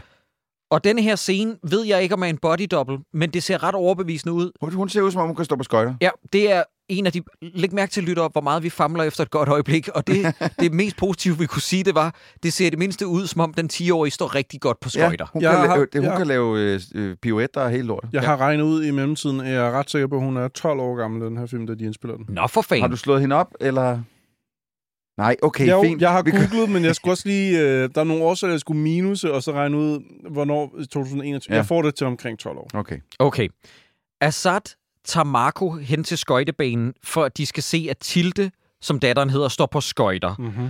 Og så er det, at Marco, som er drengen, som har givet Tilde beviser på, at William Stark stadig er i live, han afslører sig selv og siger, er det der, han siger, mit navn er Marco? Ja. Siger han ikke sit navn der? Jo. Hold kæft, hvor er det indviklet, det her lorteplot, og det er så unødvendigt. Men hvor, hvorfor, hvorfor egentlig over en skøjtehal? Hvorfor er det Ja. der, han vælger at, at bryde sammen og, og så bare fortælle dem alt? Ja. Hvorfor er det der? Hvorfor fordi er han det ser, der? Fordi han ser pigen. Han ser, han har set en mand dø. Han har taget en halskæde fra den døde mands lomme, Mm. rejst hen til øh, den døde mands datter, ja. og nu er det, når han så genser datteren og smykket, så tænker han, jeg må hellere fortælle politiet, mm. hvor den her døde mand er henne. Sideburns. By God, I will destroy you. nu siger jeg lige noget. Jeg er ikke i tvivl om, at fordi vi er tre mennesker, der kan gennemgå filmen minutiøst bagefter, vi kan prøve at finde nogenlunde hoved og hale og sammenhæng i det her lorteplot. Mm. Den her scene, lytter, som vi bliver med med at referere til, hvad det er, Marco har set, får vi aldrig set som, som seer. Nej. Og jeg vil have elsket i den perfekte verden, hvor den her scene var åbningen på filmen. Ja. Så vi vidste, eller måske fik vi et flashback senere i filmen, hvad det er, han egentlig har været vidne til. Ja. Vi forstår med andre ord aldrig rigtig helt, hvad det er, han har oplevet og set, og som Sideburns også gennemgik før, hvordan han overhovedet er kommet i besiddelse af den der halskæde. Fordi han er blevet smidt i en sø. En halskede og, og, og, og, en, og en side og med fra han. Troels, prøv, Ja. prøv, med han Undskyld. mener du William ja, det er Starks William? Stark. Han har, han har overvejet, William Stark bliver myrdet. Og på en eller anden måde, så er han kommet besiddelse af den der halskede, som han har givet til Tilde, datteren af William Stark, og en side fra William Starks pas. Og få, fået at vide, at den her halskæde skulle have været til datteren, og Ja. fået adressen Da, også. det gider jeg ikke engang komme ind på, fordi det aner jeg ikke, hvordan jeg skal forklare. Men, Oh. men, men vi finder, altså lige om lidt, så finder vi livet af William, William Stark i en sø, Ja. som morderen har smidt ham ud i, hvor det sådan lidt, hvordan helvede har han så fået fat i de ting? Ja, jeg, jeg forstår ved det ikke. intet. Men det er meget fedt til gengæld i den her scene. Ikke? Der finder de jo livet af den her person, der har været væk hele filmen, William Stark, Ja. i en skovsø. Ja, som ligger Så- på en grund. Så selvfølgelig går de op til ejeren af den, altså på den her grund, og siger, banke, banke på. Der er altså fundet et lig nede i din freaking sø. Mm. Nogen er døde nede i din sø. Hvem er du? Hvem, hvad er det for, hvor, hvad, hvad hedder... Nej, nej, nej, nej, nej, nej, nej, nej, nej, nej, nej, Vi det tager gør hjem. de ikke. Vi tager hjem. Det var sagen. Drenge, vi har, vi løste den. Vi har fisket lige op ad en sø, vi, Vi tager hjem. Vi tager Jeg hjem. havde glemt at skrive den note ned. Jeg har ret, det er så ekstra irriterende. Åh. Det er søen, det er så søen dumt. til det gods, vi så tidligere, der ligger i baghaven. Ja. Yes. De går ikke hen og snakker med Nej. de pårørende. No. Præcis. Og hvis vi lige skal f- lige snakke om igen, hvem er det, der har slået William Stark ihjel? Det er de her romager, som har gjort det. Det var derfor, at Marco var med. De har så gjort det så snedigt, at de her romager har så dumpet livet af ham, de skal af med, ned i den sø, som bagmanden ejer. Altså den, den, den store rigmand. det her plot, ikke? Jussi, jeg håber, du hører det her afsnit, så du kan være sådan, hmm, okay, Marco, effekten var måske ikke der, jeg lagde allerflest kræfter i plottet. Der er i hvert fald nogle ting, vi lige skal have snakket om. Vi har i hvert fald ikke helt forstået det. Nej. Vi har ikke 100% forstået Der er ikke nogen, der har forstået. Skal, I skal, der, skal ikke, der, hvis der sidder nogen derude og lytter med på det her afsnit nu, som sidder, kæft mand, jeg havde sgu da forstået hele filmen. Fuck dig. Du har ikke forstået en skid. Nå, men på kontoret, der siger øh, Mørk, at William Stark må være bestilt myrdet af Thijs Snap. Det, det, skal, det, det skal stoppe den Nej, scene. nej, nej, Troels, du lukker lige helt i, fordi jeg skal gengive, hvad der sker i den her scene. Det, der sker her, udspiller sig by far det mest unikke, elendige øjeblik i dansk filmhistorie. Karl Mørk siger, og jeg understreger lige, William Stark for fanden, jamen han må da være for fanden bestilt myrdet, ham der for fanden tager snap. Så siger Rose, helt berettiget, som en politibetjent gør. Fuldstændig. Hvorfor? Så siger, så siger Karl Mørk, hvorfor ikke? Og så siger Rose, jamen hvad er hans motiv? Og så siger Karl Mørk, kan vi for helvede ikke stoppe med det der djævelens advokat Ja. What? Ja. Du er politibetjent, psykopat. Du kan ikke bare digte. Jeg, jeg, jeg så den her, jeg så den her Ej. scene. Den er så meget et stretch. Jeg så den her scene. Jeg måtte pause. Så måtte jeg prøve at forklare det til Julia, hvad det var, de lige har sagt. Så siger hun, jeg forstår ikke, hvad du siger, Christoffer. Jeg kan ikke, jeg kan ikke sætte mig ind i det, når jeg ikke har set filmen. Så viste jeg hende scenen, bare is- isoleret set. Og så sagde hun, okay, det er virkelig dumt, det, Det der. er vanvittigt. Men prøv at høre, han kommer... fra- Og det, det her, vi lige skal lytte tilbage til, hvad jeg sagde til jer. Husk på, at Tejs Snap, han stod og svedte efter at have stået foran, 10, eller foran 1.500 mennesker, og stået og snakket og har været nervøs. Så han Ja. ja. kom ud og snakkede med politiet første gang. Der, der, var, der var han meget svedig efter. Og det første fucking Karl Mørk siger, det er, ah man, I kunne sgu da godt se det for helvede, ikke? Han svedte pisse meget, da han snakkede med os. Han var pisse nervøs. Hvor det det var ikke derfor, han svedte, Karl Mørk! Han vidste det ikke engang på det tidspunkt. Han har bare angst. Ved du hvorfor, Karl Mørk? Hvis du har læst, har du læst en bog, Karl Mørk, så ved du, at top 3 over de mest frygtede ting i menneskelivet, der mener jeg det på en anden eller tredje plads, det er at holde tale foran en større forsamling. Mm. Hvis du bare vidste lidt om menneskelig psykologi, men det gør du ikke, Karl Mørk. Ved du hvorfor? Fordi du er en fucking idiot. Men det er sindssygt, fordi det er faktisk... Det er, de, de, de sidder på kontoret, og det eneste, der får dem ud af kontoret og videre i plottet, det er, at han svedte. Han svedt, mand. Han svedte meget. Du så det skulle da godt, mand. Du følte det også, gjorde du ikke? Du følte det. Ved du vi, vi tog ud for ham ind. Og jeg ved godt, at så senere, så ja, så ham der Jacobsen, chefen, han siger, det kan I jo ikke bare gøre. Så filmen er bevidst om, at det kan de ikke bare gøre. Men det er med tyndt at drive plottet frem på. Han vil, vil, vil, altså som du sagde, Jacob, med replikken, hvorfor ikke? Så får han overtalt fire andre politibetjente til, det er en pisse god idé at gå ud og anholde et måske uskyldigt menneske. Jeg synes lige, vi skal dvæle ved, at der, der bliver spurgt, hvad er hans motiv? Kan vi for helvede ikke stoppe med det der djævelens advokatpis, som måske er... Jeg skal dog give filmen, eller Jussi Adler, det, det er måske en ret, øh, ret korrekt fremførsel af politiets bevisførelse. Det er bare, Måske. kan vi ikke stoppe det der djævelens der, er, advokatpis? der er mange historier om politiet lige for tiden, som øh, går sådan lidt over i noget selvtægt. Og det kan da godt være, det er bare Ja. sådan, det fungerer. Jeg ved det ikke. I don't Måske know. er Ja, det- det er gaslighting for øverste hylde. Ja. Nå, men derfor hiver de anden til afhøring, og det er mandag den 3. februar. Og øh, jeg har i øvrigt undersøgt, det må derfor betyde, hvis det er en mandag den 3. februar, så må den foregå i 2020. Okay. Jeg ved i øvrigt ikke, om vi har sagt tydeligt nok, at det er Anders Mattesen, der spiller Thijs Snap. Det ved jeg ikke, om vi Øh, fik vi er sagt. ikke rigtig, vi er ikke rigtig vel, men det er også fordi, han, han, jeg synes ikke, han gør meget ved. Du sagde, han spillede rigtig dårligt. Jeg synes, han er ligegyldig. Åh, altså, oh, der kommer en scene til sidst med ham, som er det er rigtigt, den er rigtig dårlig. det er rigtig rigtigt. dårlig. Ja, Altså, men jeg ind, synes- indtil nu, og også den, under den her forhørscene, der, du ved, der er han bare et stykke pap for mig. Jeg synes jeg, faktisk, jeg, jeg er han- ikke sur eller glad. Jeg synes, han gør det ret godt, når han ikke leverer replikker. Der er der over hans kropssprog, når han, for eksempel når han sidder og afventer. Mm. Det kan jeg Ja, egentlig meget godt det er lide. netop replik. Altså, man kan så sige, at det er også en ret essentiel del af det at være skuespiller. men, men problemet er jo, og det har vi ikke engang snakket om særlig meget, men vi kan lige så godt tage det nu jo, det er det der med, at det kommer til at støje. Og det har casterne godt vidst. Ja. De har vidst, at de hiver måske nogle seere ind på grund af, det er Anders Mattesen. Men lige så mange, som de hiver ind, føler jeg, at de må have lavet en kalkyle, en, en plus-minus, i forhold til, hvor mange du fremmedgør, fordi det er fjollet at se Anders Mattesen. Ja. Og fordi Anders Mattesen taler så meget som Anders Mattesen. Det næste, jeg forventer, når han laver sin, du ved, Thijs Snap, og især hen mod slutningen, det er der, han er værst, hvor han laver sin lange enetale, mm. der har jeg det som om, at det er stand-up for Anders Mattesen. Ja. Og det er, det, der, det, det er bare et problem, og det støjer altid. Ja. Det er ligesom med Kvinden i buret, hvor jeg, Magnus Milang har en mindre rolle, hvor at jeg var inde og se den i biografen. Når Magnus Milang optræder i Kvinden i buret, alle griner, fordi Magnus Milang er lige sjov. Ja. Mhm. Jeg har set Englemageren, som vi snart skal have med i Dårligdommerne, hvor at Anders, oh, Anders hvad er det, han hedder, ham komikeren, der laver øh, øh, myrdet? Øh, jeg har glemt, hvad han hedder. Nå, det ved jeg heller ikke. Øh, men- øh, men han optræder også i den film, hvor det er sådan... I, jeg håber, I ved, at når I hiver øh, komikere, der slår sig så meget op på at være komikere, mm. funny man, woman, what have you, ind i en film, så bliver jeg meget bevidst om, nu mm. kommer der noget sjov. Ja. Jeg vil gerne snart se en af de her film hive Dan Andersen ind. Nu er det sagt. Jeg vil gerne se Dan Andersen i sådan en seriøs, øh, enten som skurk eller som en af de hårdkogte betjente. Jeg vil gerne se, hvordan det, altså, hvordan det vil blive modtaget. Det Ja. kunne fandme være Jeg vil sjovt. elske at se Mark Lefebvre. Mark Lefebvre er også godt for ud. helvede! vil du skide dig selv i munden? Ja, Ved I, hvad jeg kunne godt kunne tænke mig at se? Jeg kunne godt tænke mig at se en, en, en film, hvor der er en forhørscene, hvor der ikke bare bliver hævet en kanin op af en hat med. Øh, hvordan vidste du forresten, at øh, de der øh, pædofilbilleder, der, de lå på eksterne harddisk og ikke på den interne harddisk? Var Ja, det, det, det kunne jeg heller ikke lade være med at tænke på. Jeg tænker meget, at generelt, når... Altså, fordi jeg kunne forestille mig, at medierne, der bliver sagt, at der er blevet fundet noget på hans computer, det, det er jo sådan noget, man kan læse i en avis. Ja. så tror jeg, det er ret normalt for menneskers sådan, hukommelse, at så kan der optræde sådan noget i folk, når de i daglig tale, at de siger på harddiske. Eller, sådan. altså, det er, jo, det er jo en fortalelse. Det er jo... Det her, det her, det er det ypperste lort af manuskriveri, jeg nogensinde har Det set. er virkelig ikke Det det er... en gacha. Det, nej, for hvis det skulle have været en gotcha, så skulle vi, da de havde den samtale første gang med Thij Snap, lige have fået sådan en, øh, du ved, Metal Gear Solid exclamation point over hovedet. Mm. Mm. Hov, hvor vidste han det fra? Ja. Men det får vi ikke. Så da han hiver det frem som en fucking øh, kanin op af en hat i den her, der sidder vi sådan lidt, øh, hvad? Ja, men selv der var jeg lidt sådan... Altså, folk husker rigtig dårligt, Ja, men det er hvad rigtigt. de har læst i aviserne, og folk digter videre Men på, hvis hvad du de har læst. bare og... havde placeret det, at ham her er... Altså, det er ikke nok bare at vise, at han står og sveder. Hvis de har placeret det, at han vidste noget, som egentlig ikke var offentligt kendt, Hmm. mm. så havde vi været mere med her. Dreng, ja. I glemmer lige konteksten igen, så lytterne med.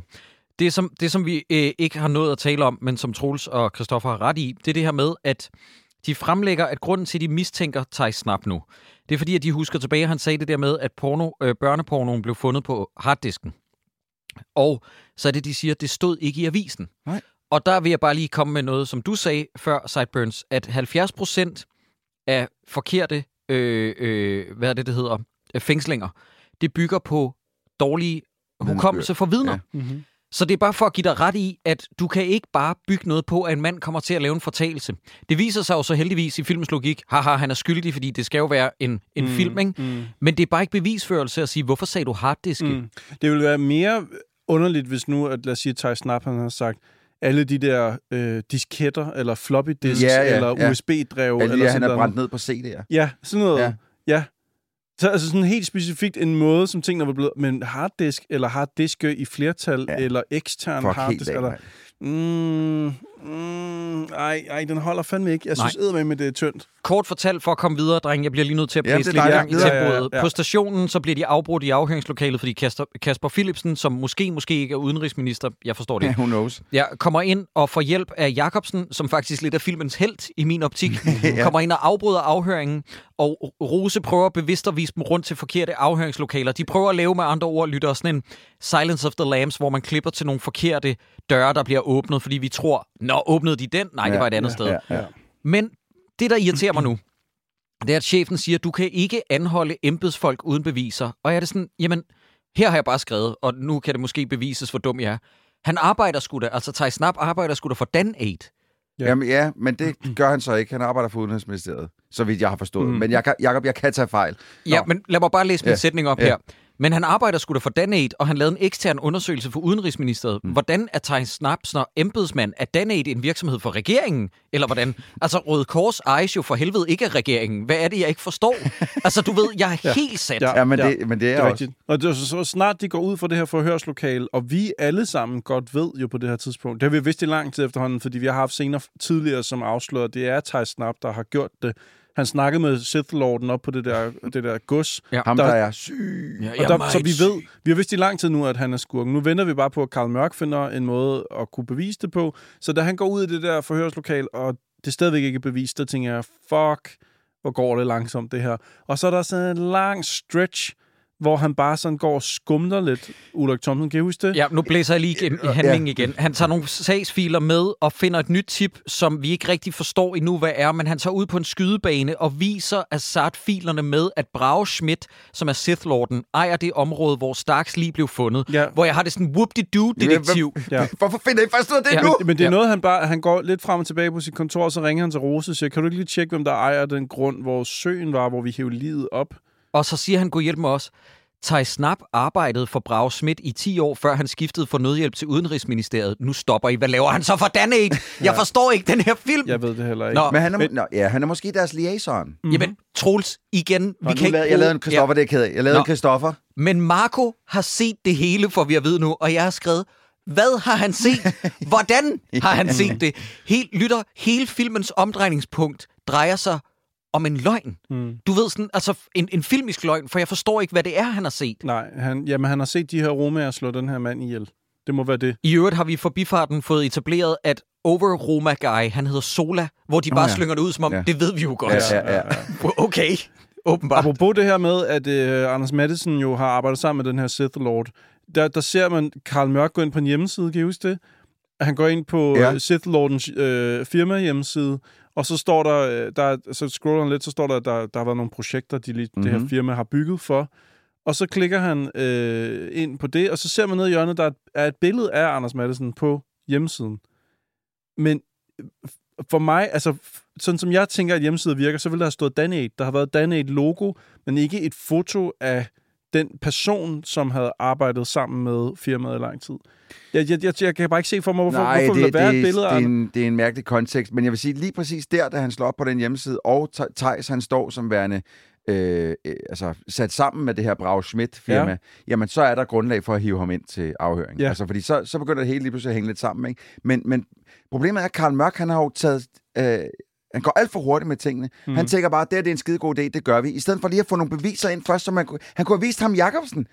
Prøv det hele hænger sammen Mm. nu. Men det gør han ikke, og nu skal de køre ud til det her gods der for at få fat i... Ved du hvorfor? Ja. Fordi i Nordic Noir håndbogen, så står der, at det skal man bare gøre uden chefens samtykke. Ja. Du ved, det er meget sådan en, igen, det her det er en genrefilm, der forlader sig på genrens Ja. klichéer. Ja. Thijs Snap tager ud øh, og kigger på Brag Smits gods, og så besøger han øh, Sith Lorden i sygesengen, og gør det mest forudsigelige i verden. Han dræber ham med en pude, og så Ja. mødes han nede i forjen med Kasper Philipsen og spiller en scene for Rødovre Amatørscene. Ja, den er rigtig dårlig. Den her scene, jeg er ked af at sige det, de er begge to isoleret set gode mennesker. Den her scene er instrueret dårligt, den er skrevet værre, og det er altså ren teater. Ja. Det er ikke godt, det Den her. er rigtig dum. Og jeg, jeg, jeg kan ellers rigtig godt lide Kasper Philipsen. Jeg synes, Ja, det han, kan jeg han kan levere noget fantastisk øh, arbejde.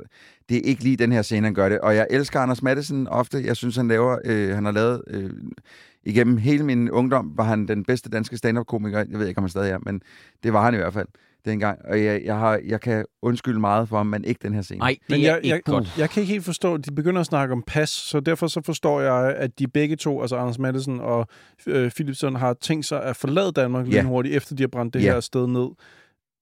Men der er ikke et pas til Anders Madsen, og Der er et Philips- pas til Anders Madsen, men kun til Anders Madsen. men Skal du ikke med, Jan? Nej, det skal jeg ikke. Farvel, Thijs. Jeg forstår slet ikke hele det her med plottet, fordi altså, Anders Madsen bliver skudt og dør lige der, og det bliver brændt ned, og han, han dør i brand, eller han... Igen, dreng, vi bliver nødt til at komme med konteksten. Ja, de holder en bad guy øh, øh, møde, Conference. øh, conference i opgangen, og så skyder Kasper Philipsen Tejs faktisk, og det må jeg indrømme, det er godt lavet. Han skyder ham i face en gang, og så ser man anden ligge på gulvet, og hans ansigt er sprættet op, Ja, og det ser hele- ret godt ud. munden Og så er skyder han ham to gange i brystet, og Kasper Philipsen har to dunke med benzin med, og begynder så at sætte ild til stedet. Ja. Hvad, hvad er det, du siger? Er det så ikke hans plan at rejse ud af landet? Når der alt det her er brændt ned, så rejse væk, mens han har penge. Hvorfor vil en udenrigsminister rejse Ja. væk? Hvor skal, hvor, hvad er det med det her pas? Hvorfor er der lavet et pas til Anders Madsen, Ja. når alting bare bliver brændt ned? Jeg, jeg forstår overhovedet Nej. ikke, hvad, hvad så kommer der noget, som er reelt set godt stuntarbejde. Øh, da Mona hun bliver overfaldet, det er en ægte ja. ulækker scene. Ja, det er godt er, lavet. Der er, godt- der er godt gang. Hun, hun bliver slået ned af Sola. Det ser rigtig klamt ud. Assad og Mørk ankommer til godset, som står i flammer. Rose ringer Det er et til... godt effektskud også. Ja, Det Ja. synes jeg faktisk ser rigtig, rigtig Ja, pænt ud. det ser meget overbevisende ja. ud. Lyset, der falder over på Ulrik Thomsen fra den her brand, det, det er faktisk egentlig ret overbevisende lavet. Det, det er fuldstændig rigtigt. så ringer Rose, som igen, husk på, lytter, hun er opkoblet i bedste Necromancer-stil, eller Neuromancer, undskyld, stil til alle kameraer i hele Ja. verden. Det er cyberpunk, det her. Mm. Øh, så hun ringer til Assad og Karl og siger, Solas folk har taget Mona. Vi ved godt, hvor de er på vej hen. Hvordan? Det, det, det forstår jeg heller ikke. Ja. To sekunder. Hun siger, drengen er blevet taget. Ja. Hva, hvad så derfra? Hvordan ved de, hvor nogen er henne? Både dreng og Mona Ja. har Sola. Hvorfra ved de, hvor de er på vej hen, og hvordan? Vi får at vide lidt tidligere i filmen, at øh, nu drengen er i sikkerhed nu, fordi at øh, nu har de udstationeret to politibetjente ude foran hans dør. Hvor de er henne? Jeg tænker så, de politibetjente, efter han er blevet kommet ud fra hospitalet, ved hospitalet, så er de politi- politibetjente blevet taget væk. Så det vil sige, okay, da drengen intet har sagt, så har vi politieskorte på ham. Efter han så har snitchet på ja. Ja. alle sine venner, så tager vi Hvor eskorten han væk. egentlig burde være i vidnebeskyttelse, så er de sådan, go fuck yourself, kid. Du er fra Tjekkiet, we don't give a fuck. Ja, igen, som jeg egentlig tror er ret realistisk portrættering af det danske politi. Hmm. Nå, men i hvert fald så følger de efter romagerne, som har Marco og Mona med, og politiet fanger dem ved at, og det havde jeg aldrig gættet, lytter, at de holder lidt foran dem på vejen. Og så havde politiet ikke lige tænkt, Jeg okay, ikke, hvordan de finder dem. Nå, Troels, nej, det, det var det, vi lige Ja, gennemgik ja, for et ja. øjeblik siden. Så må du have spoket op. Nej, jamen, Ja. jeg, jeg, jeg, Men, men det som politiet, jeg elsker den her scene. Politiet har ikke lige tænkt over, at det er vidderligt det sted på landevejen i skoven, som de afspærrer, har de ikke tænkt over, at der er en tredje vej, Der er en går ind i skoven. sidevej. Ja, den har de ikke lige tænkt over. Så Marco bakker tilbage, undskyld, Sola bakker tilbage med Marco og Mona i Ja. bilen og kører ned ad sidevejen. Men Sola er ret dårlig til at køre bil. Så showdownet, klimakset i den her film, det er, at Sola kører ind i træ. Ja, han er også, man skal også, vi skal også lige huske, at han har skudt Markus far. Nå ja, det er rigtigt. Ja, Ja, i- ja. Er- som heler hurtigere med et skudsår, end Mona gør efter at være blevet banket. Det synes jeg også er meget godt. Jeg er så trist over, at det her det, er, det repræsenterer dansk action. Det, Det er her, vi er med dansk action og suspense. Ja. Det er så lidt dramatisk. Altså, det er så lidt spændende. Ja. Ja. Den, det er virkelig, virkelig kedeligt. Og til alle folk, der siger, jamen, vi, hvad vil I have, dreng? Vil I have John Wick? Jeg vil bare sige, nej, prøv at se på den chase-scene, der er i Seven. Altså, du ved, det er mellem John Doe og Mills. Altså, det er ikke noget, der har kostet milliarder millioner. Det er noget, som er igennem en bygning. Mm. Faktisk en bygning, der godt kunne have været optaget i Prag. Ja. Sjovt nok. Ja. Det er, du kan sagtens lave en chase-scene, der er interessant. Her er det, skurken sætter sig ind i en bil. Skurken skyder Markus far. Skurken kører ind i et træ. Ja. Det er så fucking ringe, Det er her. helt vildt. Jeg forstår bare heller ikke det der, der fordi at Assad råber til Karl Mørk, da, de, da Sola han vælger at køre ned den der side der. Øh, Mørk, skynd dig ind i skoven. I holder der med seks politivogne. Hvad med at sætte jer ind i en af dem og følge efter? Ja, jeg kan heller ikke forstå, hvorfor der kun er to civilklædte betjente, der løber efter den her skurk. Hvor øh, så snart de forlader vejen, så er der ingen betjente, der følger med overhovedet. Ja, Hvad Ulrik, foregår der op på vejen, siden de bliver stående der? undskyld, Ulrik bliver taget som gidsel af Sola, ja. øh, fordi at Ulrik Thomsen er udulig. Mm. Han lader sig overmanden af en mand, der har kørt ind i et træ og har blod i hele ansigtet. Ja. Og så bliver han taget som gissel, og Assad står og sigter på Karl Mørk, og Karl Mørk siger, for fanden Assad, kan du ikke lide jer? Bang! Og så skyder Assad, fordi vi har jo lige fået etableret Assad, han kan skyde, fordi han har været på Ja, han var skydebanen. på skydebanen. Ja, Så han det- skyder ham der Sola lige face, og øh, det regner, og der har jeg skrevet, det her det er en ret flot scene.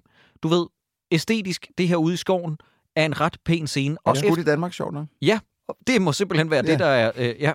Efterfølgende så siger Karl, at alle pædofilianklagerne mod Stark, de skal frafaldes. Thijs Snap er fundet død i den udbrændte bolig, altså godset.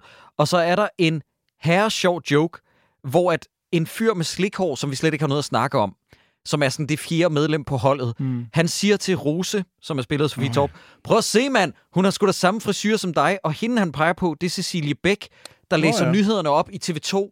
Fucking Det er hilarious! skide fucking Det er sjovt. rigtigt, den scene fik vi slet Rigtig, ikke, rigtig øh, skægt. Ja, det er rigtigt. Ja, men jeg tror også, faktisk, for lige at lave en krølle på det der med, jeg forstår slet ikke, hvordan de finder dem ude i skoven.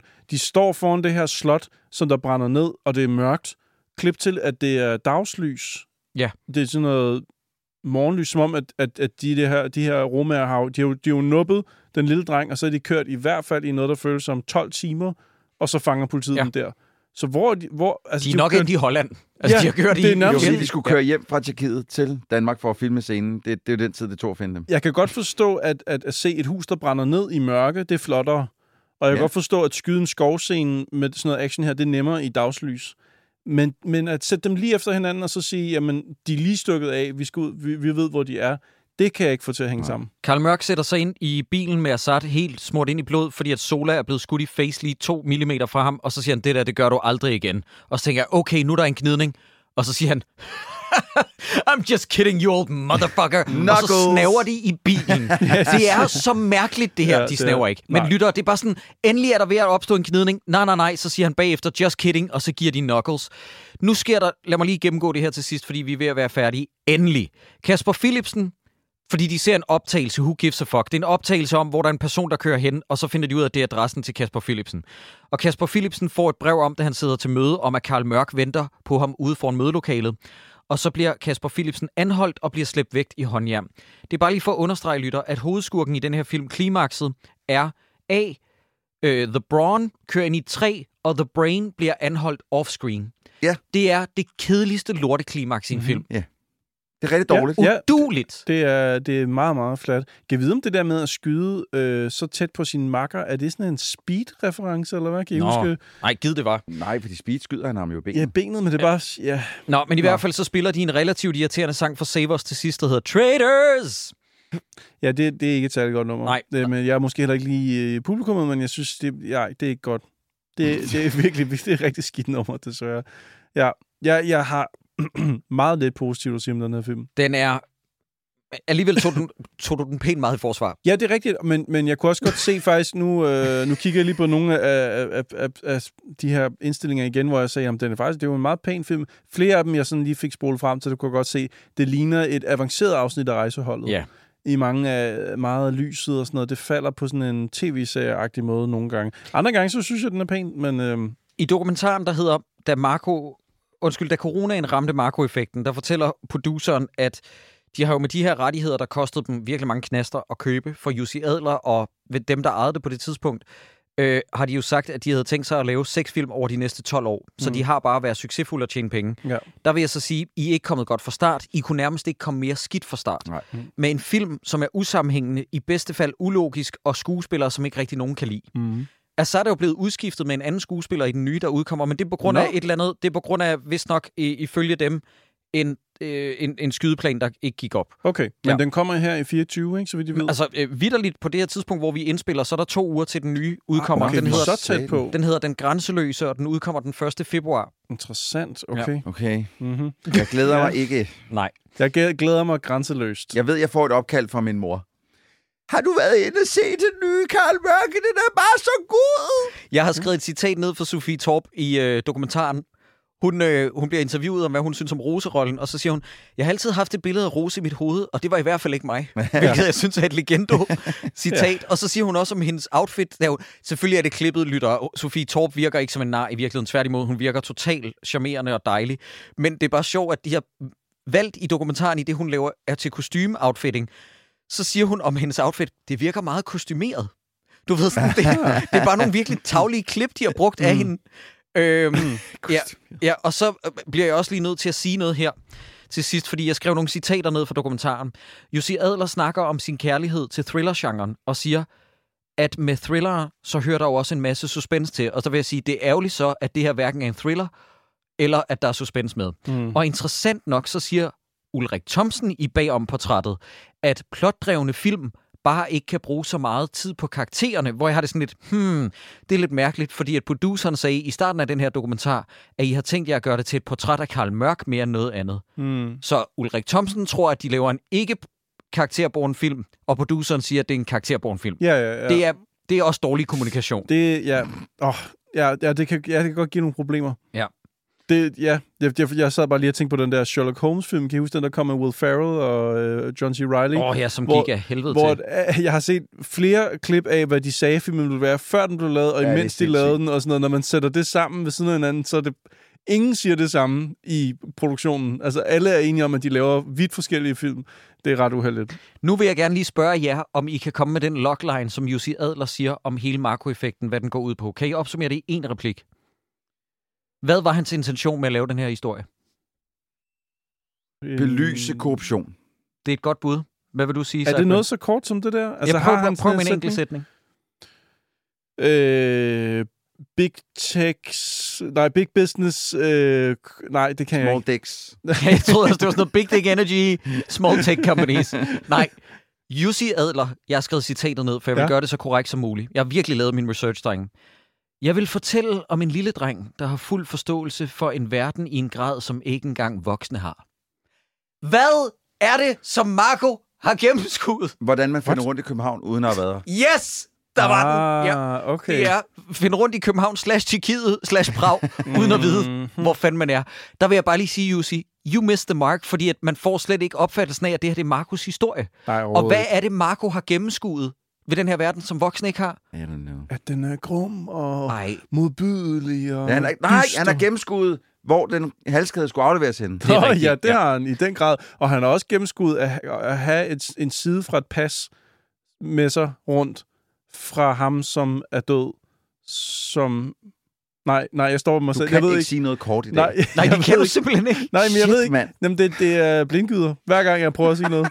Ja. Sorry. Men jeg er glad for, at du kom til den destination selv, Cyburns. nu nåede vi endelig frem til, Ja. at det er blindgyder, hver gang jeg prøver at sige noget. Grunden til, at Troels og jeg ikke har kottet dig mere af, end vi har, og vi har prøvet, mm. det er fordi, at vi vil gerne have, at du kom til destinationen selv.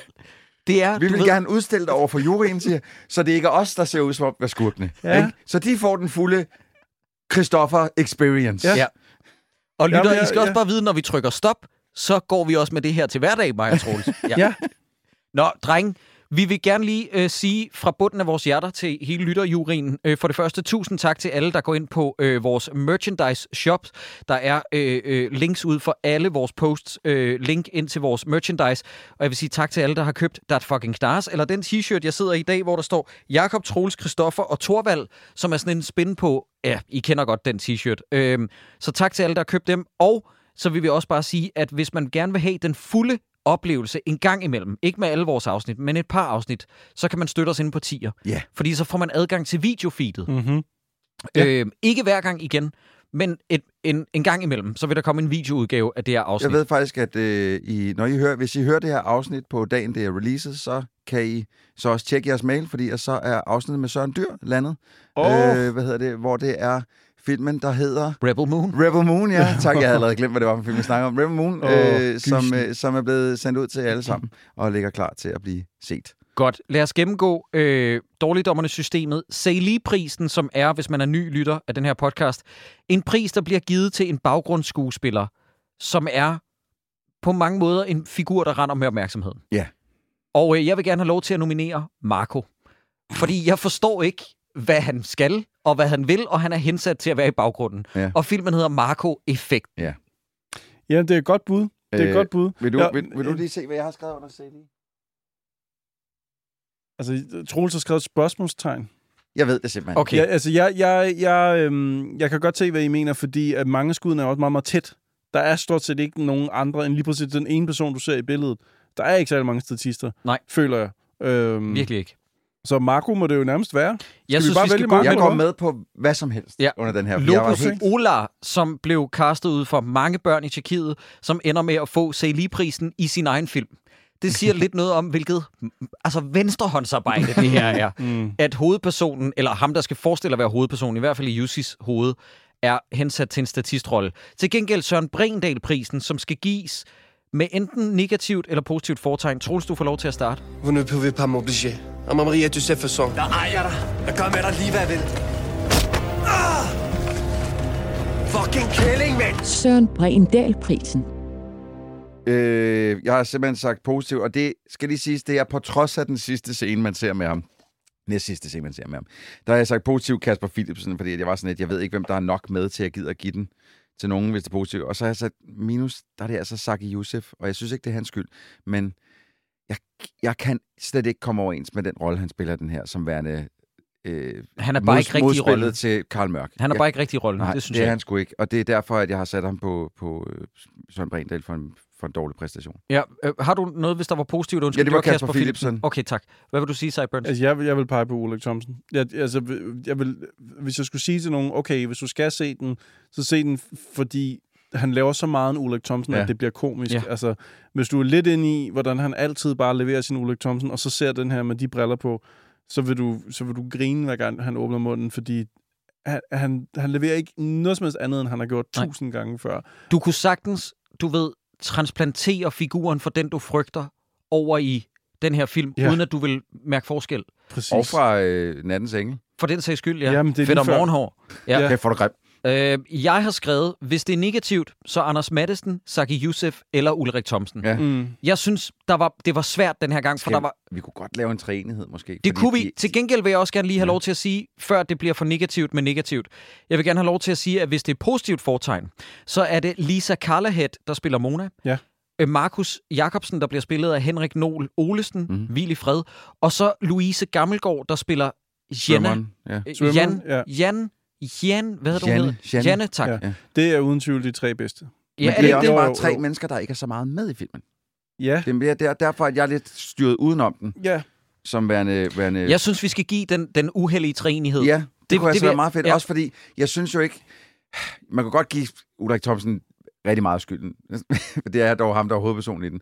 Men jeg synes ikke rigtig, det er deres skyld, at de er blevet fejlkastet i filmen. Selvfølgelig siger de ja til... Vil du, gerne- vil du selvfølgelig til Ulrik Thomsen, der ja til... Jeg vil Ja. gerne være den nye Karl Mørk. Klart, klart. Og selvfølgelig laver han en Ulrik Og Thomsen. selvfølgelig laver han Ulrik Thomsen, også fordi han Altså. bliver bedt om at spille en sur gammel curmudgeon. Ja. Så, så laver han en klassisk Ulrik. Ja, hvad skulle han også ellers gøre? Altså, på, på det her tidspunkt i hans karriere, skulle Ja. han så gå ind og lave en Ace Ventura på den, eller hvad? Altså, jeg mener bare, selvfølgelig, at, at det er klart, det er Ja. ikke hans skyld. Jeg, jeg, synes altså. ikke, jeg synes ikke rigtig, man kan give dem skylden, men det er dem, der er dårligst i filmen. spørger Problemet mig. er jo, dreng, at det er, sådan som jeg oplever det, det er, at det er en ikke særlig slagkraftig instruktør, Ja. som ikke Som formår at tøjle en skuespiller som Ulrik Thomsen, der går i Ulrik Thomsen-retning, ja. Anders Mattesen, der går i revyretningen Ja. ja. til sidst desværre, og Saki Youssef, der bare ikke er en særlig Han ikke øvet så- skuespiller han nu. ikke så stærk Men han er, han er jo bare en teaterskuespiller, ja. og du ved, det kræver også en dygtig personinstruktør Ja. ja. at kunne trække dem i en anden retning. Og så har han måske også haft det benspænd, at der har været en Jussi, som har stået i baggrunden og sagt, du skal ikke...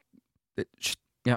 Jeg gider ikke. Og så når Jussi, du, vi kalder ham bare Jussi, ja. når Jussi dukker op på sættet, og du ved, verbalt gokker dem alle sammen ja. Og siger, I er perfekte, Ja, ja, ja, så er det jo også svært at overbevise ja. En skuespiller om, vi har brug for, at I gør noget andet. Ja. Mm, mm. Ja. Ja. ja, men det kan godt være, det er det, der er sket.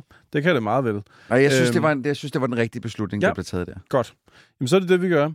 Øh, jeg, jeg har i lang tid tænkt, jeg kunne godt tænke mig at se nogle flere danske film, men den her har godt nok... Øh, Den var var stejl. er, du, er, er pusten allerede blevet slået? Den var stejl, den det her. var Det fandme var hurtigt. Fandme hurtigt. Den var Jeg, jeg elsker, at vi siger i det ene afsnit, vi nedlægger Epic Winter, nu bliver det danske film igen, vi siger alle sammen, yay, så Ja. ser vi én film. ja. Så Christoffer, han er Ja, brudt ned. Øh, var Rebel Moon måske faktisk... Nej, jeg ved ikke. Jeg tror bare, åh, jeg savner sådan lidt op på fars hat eller eller andet i noget. En Det får du ikke næste gang, desværre. Næste gang, så bliver det en dansk Oscar-vinder, øh, og så siger vi ikke mere. Men det bliver en dansk film, øh, som har vundet en Oscar. Det bliver lige straks. Drenge, kom med jeres øh, øh, farvel, øh, lykønsninger, hvad end I har lyst til Jeg, at sige. jeg, jeg vil godt komme. Asper, jeg vil bare lige, jeg vil starte med at sige, selvfølgelig skal man ikke se den her film, fordi det er en forfærdelig film. Mm. Men, men jeg synes, en af den sådan hoved... Det, eller mine hovedanker ved den her film, det er, det er en, en, en crime thriller, hvor at du ikke som seer bliver ladt, øh, bliver, får lov til at komme ind i hovedet på Karl Mørk og kan finde ud af, hvorfor han har de mistanker og tager de beslutninger, han gør. Mm. Og det er for mig at se øh, det værste, sådan noget, sådan Ja. genre kan gøre. Ja. Fordi at hvis du sidder tilbage som seer og ikke forstår, hvorfor, hvorfor anholder de skurken nu? Hvad har han gjort galt? Altså, hvis Ja. du ikke forst- så, så, så er man fandme langt væk fra noget, der er- ligner Ja. en god film. Jeg synes også, der er et stort problem i, at man meget, meget tidligt som, som seer forstår, hvem skurken er, og har regnet ud. Altså mega tidligt, og ikke engang sådan noget med, den skjuler. Den viser... Det er jo første gang, du ser ham. Ja, og så skal man så følge noget politi, som skal opklare det, og hvis alle de ting, der fører dem derhen, bare er noget, de griber ud af, den, Ja. ud af luften, så falder man af. Fordi ja. så sidder man bare og venter på, at de får det opklaret, og det giver ikke mening, den måde, de finder hen. Så, så er Karl Mørk en tryllekunstner og ikke en kriminaldetektiv. Ja. Ja. Jeg vil så også sige, øh, hvis jeg bare lige skal prøve at finde noget positivt, jeg, jeg applauderer også ideen om, at man prøver at kaste lidt ud af boksen, ja. som man gjorde med Anders Mattesen. Mhm. Mm-hmm. Det fungerer bare slet ikke, når det er Anders Mattesen. Mm. Fordi at han er Danmarks mest kendte komiker. Ja. Ja. Og så er jeg glad for, at vi får nogle film i Danmark med lidt skydevåben og noget ja. biljagt og sådan noget. Det er bare meget tamt, Ja, desværre. desværre. Men øh, det var det for den her gang, så du mener også, at man ikke behøver at se den? Øh, aldrig. Ja. Hvem er dig, Jacob? Jeg behø- øh, behøver ikke engang sige, at man ikke behøver at se den. Lytter, det var en fornøjelse. Vi er tilbage igen allerede på næste mandag med en minisode.